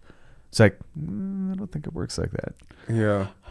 And you see so many football players in so much trouble. Same thing like the MC Hammers of the world. Yeah, man, you had like $40 million at one time didn't think that would be taxed, did you? Or like you just saw the big number and then went and bought the stuff that goes with that. And all of these things, like these efforts that you get, you know, compensated for. And so, I mean, long story around this big hypothetical that's going through my head because I've been thinking about it a lot lately about this specific subject. Because it does make me sad that, like, someone like yourself that comes to it from a good paying job, like a career, notice the power that you had over yourself, hmm. wanted to share that with other people, found out that you couldn't actually afford to help other people. Yeah. Right? And it's true. I mean, I'm like, and I knew all of this before I got mm-hmm. into it. And this was another thing that a kind of topic to raise. But um, I invested a lot of my money to do the thing. Like, I didn't get paid for. I don't know. Like, actually, I got mon- I got paid, but I, I like on a balance sheet, I didn't Yeah, yeah, actually yeah, get paid yeah. Yeah. for like the first I don't know six months or something. And the, and the gym were really transparent about their, this. And I, I liked the idea. I, the reason I bought into it was the idea that I was buying into it, if you know what I mean. Like, and I and I respected that. I respected that. I want like they wanted you to uh, feel like it's valuable, and, and also I was getting educated. Like I, you know, mm-hmm. there was a transfer of. I wasn't just getting, you know, paid money. I was getting paid in in knowledge. Like the stuff that I learned, you know, and I got exposure to meet yourself, and and mm-hmm. now sit here, and you know, through that. So it gave me way more um, than money, but but it didn't allow me to live effectively. That that was the trade off. Was that yes, I got loads in return for the the money I invested and stuff that I'll never forget, and it's priceless if you like. But but the trade off was that I couldn't actually sustain. It's unsustainable. Yeah, I can sustain that. Um, and you know those there and and there are people that do. So it's difficult to say, oh well, you just didn't work hard enough. You didn't grind hard enough to kind of do the thing. Because there are people that do, and I like I you know I'm still still in contact with some of them and friends with some of them, and I um, respect the hell out of them for being able to do that. I just couldn't. And you know, so again, some people will be like, "Well, you know, you weren't cut out to do it." Maybe I wasn't, but um, yeah, it, it, I, I like it, it's something that I um, I'm sad about in a lot of ways. Like I would love to still be able to coach people, and my poor girlfriend unfortunately gets gets the brunt of that. So whenever we're in a gym space or even out of a gym space, I'm constantly coaching her, and she's like, "Can you just not coach me? like, can you just can you just stop?" And I'm like. No, No, like, I, I can't, I can never switch I- this off. Unfortunately, the can of worms has been opened and it will never It's a go. compulsion. Yeah, it, it totally is, and it's really. I, I have my friends, if any of them again listen to this, and I then I've had conversations with a few of them about this. That sometimes I, I lived with a friend of mine, and I coached him like just all the time. Poor guy, like he was just like I, I, would be I'd be sometimes I almost be a bit mean to him because I was. This is what you need to go and do the thing that I know that will end up getting you to where you want to be, and I found like you know, and then sometimes I get it completely wrong, and you have to kind of reflect and be like, why did I say that to them? That was not what they needed at that time. But I'm almost to your point when you say you say you say something mean about them. You're just you, like if you saw a a car that was missing a wheel nut or something and you knew it was broken and you knew you had to fix it, you would be like, "Oh, I need to fix that." It's the same Yeah. when you see individuals that you feel like they need some, you know, some guidance or mm-hmm. some help, and you try. you- You're only doing it because you're like, "I can see that needs some attention." I maybe don't know how to fix it, but I know if I get the spanner in the right place and I take the the wheel nut, a new wheel nut, I can probably fix it somehow. Um, do you know, and that- that's a kind of simplistic way of putting it, but I kind of have that, you know, whether I'm good at it or not, I kind of have that going all the time when I see situations or people or stuff. I'm like, how do I how do I help make this better? How can I fix this? Um, right, I'll just start at the beginning and see how we get on. And, and I like working with others to do that. I'm kind of uh, again something that I self-evaluated was that I'm someone that like likes come from coming from a team background of hockey. I like collaboration to to solve problems. I'm not I'm one of those people. And again, this was the tr- really hard thing about coaching was that it's a kind of individual discipline a lot of the time. Like unless you're really lucky and you work with people that really get you and get the way you coach, it's an individual discipline, and it's quite hard to sometimes be that self starter. And I was someone that needed, like, um, we talked about Ozzy, who was my kind of mentor and coach um, when I started. Um, he left the gym, and as soon as that happened, it like uh, like a lot of it kind of changed for me um, because I lo- lost my collaborator, um, and that was really difficult as well. Yeah, I, I'm just thinking about. I you just brought up my own like my own experience with that. that When you lose like the part that sustained you and made made everything feel stable, it Yeah. really unwinds and causes all these questions. And I guess most people don't survive past that. Like that. That's a really hard part. And I think the only reason I did is because I didn't have any options. Yeah, Like, I- and that's some of the some of the reasons why I was able to maintain and be in this business was not because I was so good and hustling and grinding. So I didn't have a fucking choice. Like I, I I'm not gonna go back and do hair again. Like I'm not gonna, you know, because that industry takes honestly quite similar aspects building a clientele communicating with people all the same things and once you ditch them you're starting over again yeah. I, I- it's the reason I always tip a blind barber. yeah Like I always t- tip them because I'm kind of like, um, you, I the craft that goes into cutting hair. Mm-hmm. there is like there is a craft in everything you do, but they have to sit there and talk to people that they maybe don't like and like you it's know energy suck Yeah, I was like, I've sure coached people. You never, the coach never gets tipped if they do a great job. I'm like, I'll always tip my barber. Um, you know, uh, looking at my hair, you might be like, really? But yeah, no, I do. Um, uh, but yeah, I think I, I, for that very reason, I think it's you know important to let people know that they kind of you know did like they give they the value that they passed over, even cutting hair, like makes you feel good about yourself or whatever. Yeah, it is, and it is kind of. I mean, this uh, we talk about it kind of often because I think coaching will remain an unappreciated thing. Because for every success you have, it will be the person who made that successful. But for every loss you have, you will be responsible for that loss. Like whether that's a you know physical thing, like the person didn't win the challenge or they didn't do good in competition, your fault because you didn't mm. prepare them. But if they do succeed, not your fault. Like you, Yeah, not not your not because of you. Right. You, Yeah. You're a guide. You you might have helped and given some sage advice at times. In fact, in all intents and purposes, at the highest level, the guide is responsible to getting them to that level. They're quieting the voices and they're doing certain things. And the, it's not when people are usually you know upset that maybe you know the best athletes in the world, their coaches are just some guys that weren't necessarily good at the sport themselves uh, the Bill Belichick's and the Michael Phelps coach was like not a really good swimmer. They have something else that they're doing that's making that successful, but ultimately the athlete is the one who does it. And now if they fail, everybody qu- like the coach gets fired. Yeah. Like you know, Bill Belichick's maybe not now, but he would be gone in an instant if they failed on producing what results he can actually guarantee. Like any any situation like that. So it- it's an unappreciative occupation to start with.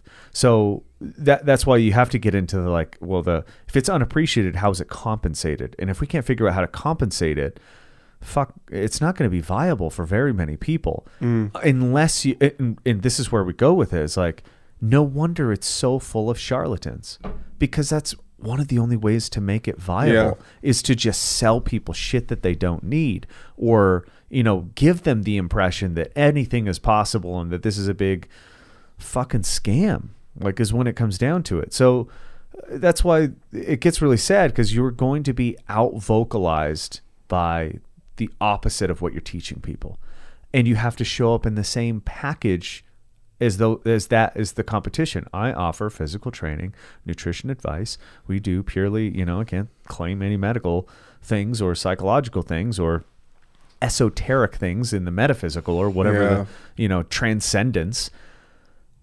But I have to somehow take that premise, pretend we're the same thing, and then do my craft and somehow compensate it for it. And then Yeah. you add Without in- making false promises. yeah, yeah uh, but what what worries Or- me about that a little bit is that you see a lot of and hope and, and hopefully the you know the gym space is big enough that that, that that this won't happen. But my worry is that some of the gyms that genuinely give people uh, purpose, drive, like you know, give them tools to to like um, survive or look after themselves don't end up getting pushed out by the ones you know just mm. giving the beat downs where you get the endorphins and you're like man that was amazing. Because i worked at a place that you know other pe- people were like oh no i want to do the big like i ran an assault bike class which mm. was basically a 20 minute just like get after it grindy session. Mm. It was quite popular for about a bit of time because people just wanted to be a sweaty mess on the floor but that's not that's not sustainable. It's not, you know, you go, everyone goes through this fitness journey, but you get to the point where you're like, oh, I kind of get it. I'm starting to get it now. Hopefully. what's Hopefully, the, yeah. the graduation path out of that particular class like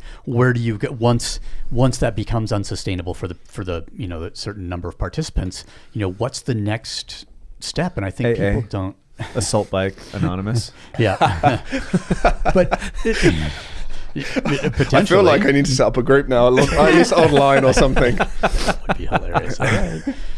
go find that assault bike and tell you tell it you don't really hate it that you were sorry for the things you said it was a kind of a This very too shall passionate pass. moment Yeah, there's definitely a few few people I've coached that I feel like I may need to reach out to and be like, I got you a challenge coin. yeah, yeah but uh, but i think like d- d- designing some sort of trajectory of like out of one sort of experience yeah we need to have the high intensity thing you know because once like the, the person that comes into the you know the the, the, the non-machine based training space or whatever you mm. call it you know you get them to deadlift first because people make it super progress right away and they start feeling pretty good about themselves okay but you better fucking have a plan for when you know three months down the road six months down the road that stops working. They start they stop making what they perceive to be satisfactory progress. What's the mm. next step? Oh maybe it's the you know it's well now that we've just been working on strength you know you need to learn how to breathe. You need to you know develop the you know the aerobic capacity. And so then we need to um, you know then you have the assault bike class or you know whatever it is. And then okay but what happens after that? When that runs its course. And if you don't have that plan then the people are going to leave and go looking for the next thing that that will also be a short duration. It'll burn hot and fast and then they'll be on to the next thing or whatever. And and I think one of the th- things if we were talking about sort of the business model of it. And I would, you know, if, if if I was a gym owner and all I had was the gym and not, and then I don't know, I I don't believe I could make that be a viable business because the only way that I could figure out how to do it, okay, if I need to give, you know, the amount of time and energy that I'm going to put into the people I am training, um, they can't afford to pay for that. So I have to figure out how to pay myself in some other way. And and so not only with what we have going on, you know, here is that look, it's subsidized by the production of other stuff. Um, and you know, at my old organization, it was the same thing. The gym was paid for; it was underwritten by other stuff. Whether that was, you know, and, and initially it was okay. There's the, it's the stuff that's behind the paywall. It's this other, you know, this, but it's it it, it- it is, you know, we're we're selling the out, you know, the the results of other you know creativity in order to subsidize another to, to allow me to spend two hours with the group that paid for an hour of my time. Yeah, right? And and and i don't so it almost comes back to for the love of. Hmm. And i gotta and i gotta make them you know earn the living over here and this is how i'm gonna spend my you know I, and then i can afford to spend my creative energy here or afford Yeah. to train people who can't afford to pay or wh- however it's going to be is because it's underwritten by this other output but but the, the from the surface it's that's not seen. Hmm. Like if somebody that, that walks in the door they don't they don't get it. They don't see all the stuff that's going on and maybe it is like maybe Berkey's way is the best way is hmm. you know to sit down and go like okay look this you know we're going to have a conversation each month about the value you are receiving from this place and if you're willing to trade money for that then you know we know that it's that, then we both know that you you have um, received some value Yeah. in, in, in this but if you're not if you're hesitating if you need to have it sneakily taken out of your account then then you know the organization is not providing a value and it shouldn't fucking get paid yeah, for sure. It's not much different than I mean. There, there's a time where if you do classic cutting, like in the um, We're back to the hair business. yeah in the Okay. traditional sense. And I thought you were talking about Dustin Kale again. yeah, yeah. Yeah. so yeah, if you if you if you do uh, traditional hair cutting, um, a haircut for like a classic triangular graduation, the bitch bob that you've seen, like everybody's seen that.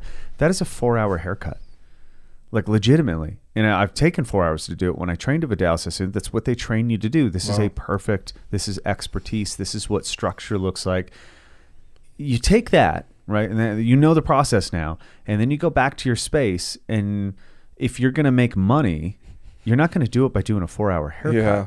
right? Because how much can you charge for that? Now i was on the upside of charging for haircuts. I charged $110 for a haircut which at the time was unheard of. But i wanted to a i wanted to take my time and i wanted to be able to do what i do. And there's some other things that go with that. Um, but for the most part when you actually get into the okay now i'm not making very much money because an eight hour work day i work with two people Yeah. or whatever and maybe maybe there's I mean, three if you really hustle and for, like, grind four hours to get their haircut Right. as well. Who, like you know, especially in today's society where instant gratification, you're like, And- I want to be an in and out in an hour. the the difference is um, the difference between a 45 minute haircut that's exactly the same cut, just not as precise. Maybe one percent of the population would notice. Other than mm-hmm. that, it's just you. Like it's just your own ego. You know.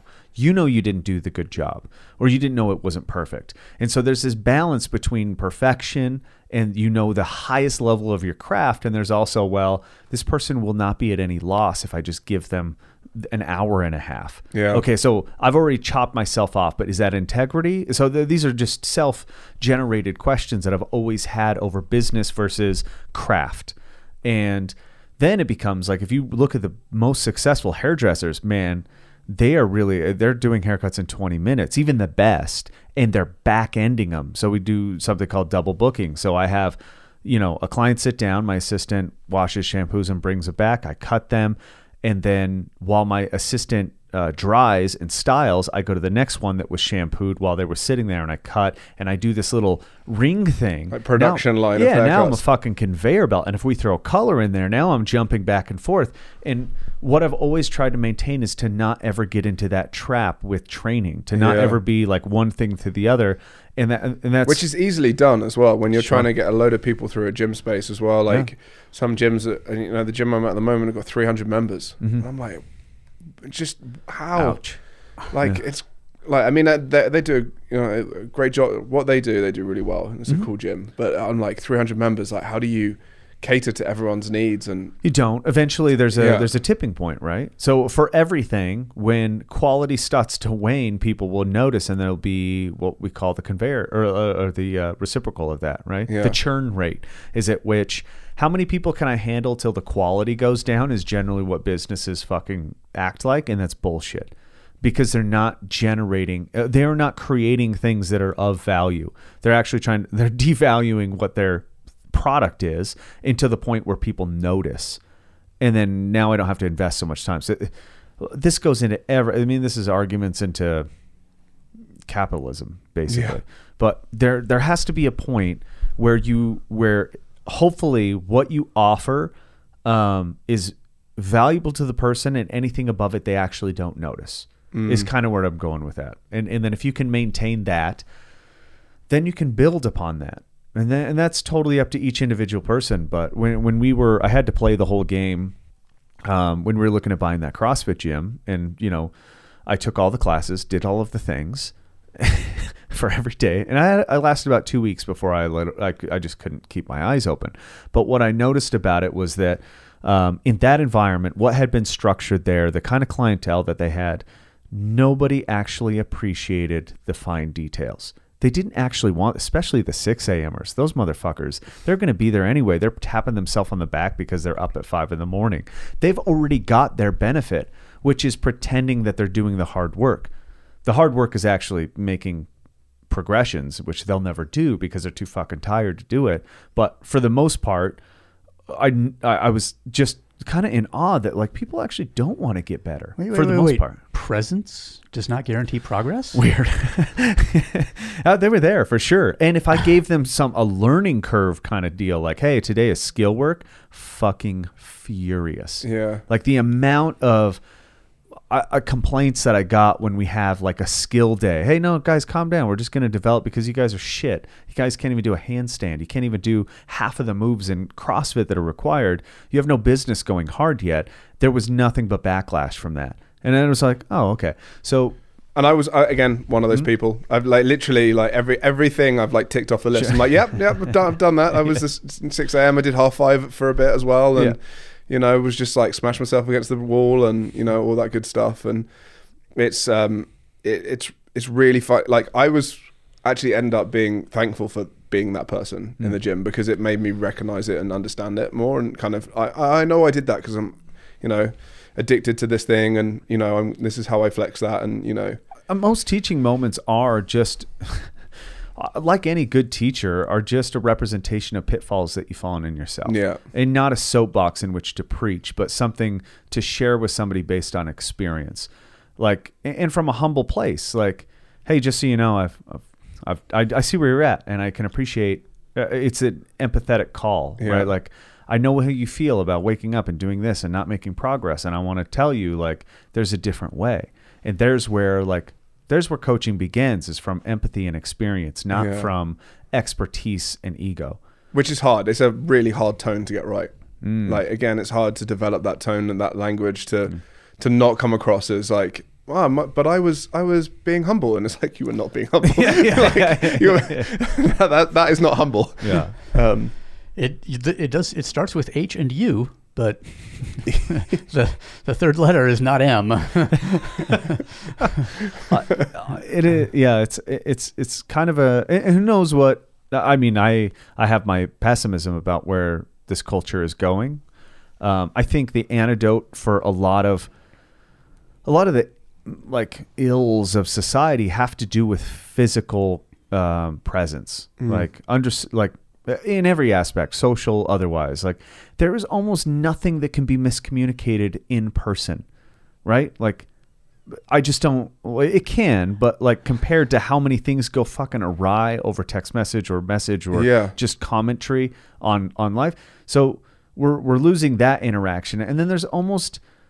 I I would hate to say this, but they're, they're like trying to learn how to move your physical body through space can teach you infinitely more things than other practices. And I think I don't see it going in a good direction, but I'm hopeful that there's some people that are noticing those kind of things and being, you know, hey, we should get outside and we should do this. And, you know, it's not just about gym movement, it's about this movement out here. And it, like, pointing people out the door, well, getting people in the door and then pointing them out the door is the job of like a good guide, a good coach. And I don't even know if I like the name coach because I've always had a problem with it. yeah, But for the most part, it's, you know, a good guide to me. Like somebody who can, from experience, show somebody a destination from A to B.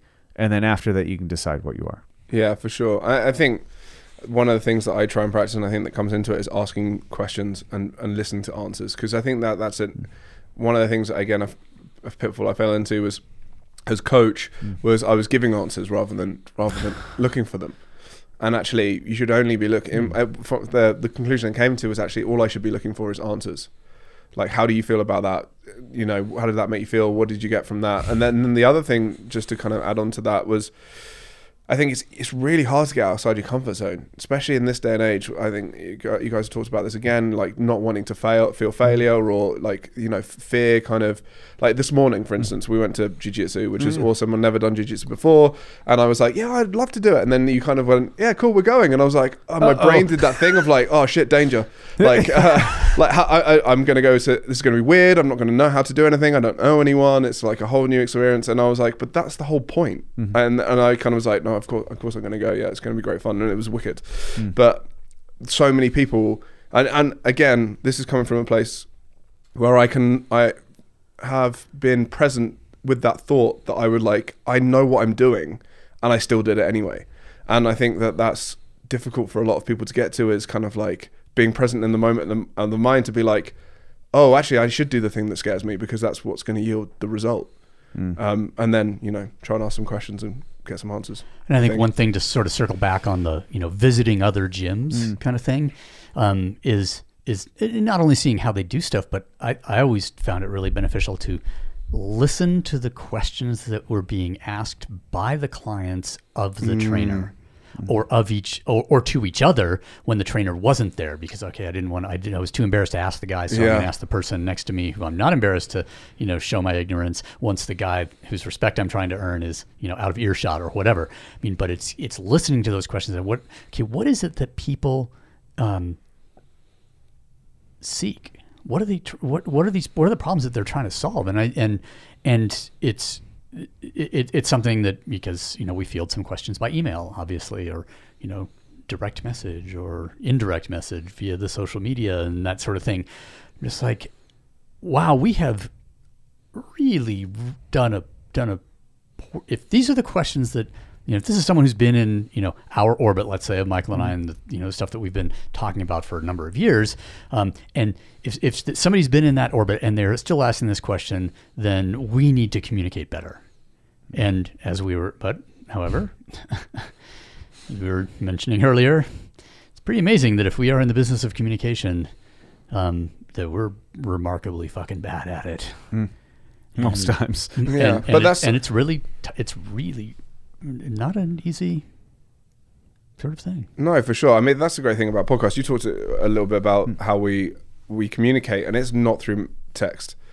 It's like you know, uh, like going back to way, way back to when I was coaching kind of tech, co- coach training, whatever, however we want to, guys we put paint it in. But you know, you have kinesthetic, audible, and and, and visual kind of um, written learning, and we learn through expression, facial expressions, and, and and then through through the word, like the tone, and then finally through the words. Like the words are the last bit that people pay attention to. So why are we all trying to learn through text is beyond me. Like I was terrible at school because of that. Like I'm I'm a kinesthetic learner. I learned through doing. Um, I found this out. 10 years after I needed it, which was great. Thanks, school. Um, but, uh, like, great job. like, I learned that through like my career and doing, going through that practice. But it's, it's, yeah, it's like, and that's a great thing about going and doing something physical is that you end up being forced to learn through the way you're supposed to learn and communicate and the way you're supposed to communicate. And, um, I think you, we were having a conversation, you were talking about like when you get into that real, empty space of like I've got no energy and you have to communicate with another, another human being, you don't talk to them. No. Like it becomes a much more energy kind of like you look into someone's eyes and you can you know where they're at like. And there was that test uh, I was watching a Derren Brown thing that test where you just get two people to look at each other for four minutes and you kind of like they generally break down in some way or they connect in some way and they don't have to say a single thing. And it's you know that's that's the little I know about human beings, like the, us as a species, it's all about that physical interaction in some way. Yeah, I- think the the farther you can get away from metaphor or abstraction, the more direct the lesson is. Like just purely, like the the lesson for me was learning about. Uh, and this this is a philosophical lesson about a word is not the thing; it's a representation of the word. So you're one level abstraction. So if you use words as a metaphor, you're two levels of abstraction. So you whenever you process that, we're going levels deep, and the people have to, in order to really learn the lesson, come back out. But a physical lesson, there is no level of abstraction. The thing is the thing. So if I say, you know, that's a dog, uh, and I point to the word dog, it's not the dog itself, it's representing the thing. Now, in your brain, you have to make that correlation. But if you feel something, as in like jujitsu, and that, that was a lot of today, was like explaining, you know, what you're trying to do first. And then it wasn't about, you know, instruction because you're listening to words. It's about here, put your hand here, feel this, and I'll move my hip. See how you're guarding that? That now you're actually experiencing the thing, and then it's backed up with abstraction and lessons and parable and and and metaphor. Um, and I think maybe that's maybe that's just a really good way to learn is to get rid of allegory, to get rid of metaphor, and really touch the thing. It's useful as reinforcement, maybe, but it's not the lesson. Right. It's not the So- thing itself. Yeah. Yeah. Holy, we kind of went in and out. Yeah. So thank you so much for coming here. No, man. thank you This guys. has I been awesome. like. Um, again, my, my poor girlfriend will testify. I like talking, so it's always I and I like the art of podcasting. So, thank Yeah. you very much. And uh, like I said, uh, you know, since we met, there's been in, in and out kind of influences from from both of you guys. So, thanks for having me. It's been a pleasure. Yeah, for sure. This was It's good. a re- remarkably different conversation than I thought was going to happen. So Oh, yeah? you. yeah, yeah, and and and and it, I guess it always Yeah. kind of is because you know you bring our preconceptions with us as as as much as we try to avoid having them, Mm. and then We have terrible prediction machines. Yeah. here, so yeah, Perception is reality as well. So I was once told. So That's pretty good. Thank you very much, Giles. No, thanks. It's awesome having you Thank here. you. It was a yeah, thank you very pleasure. much. absolutely.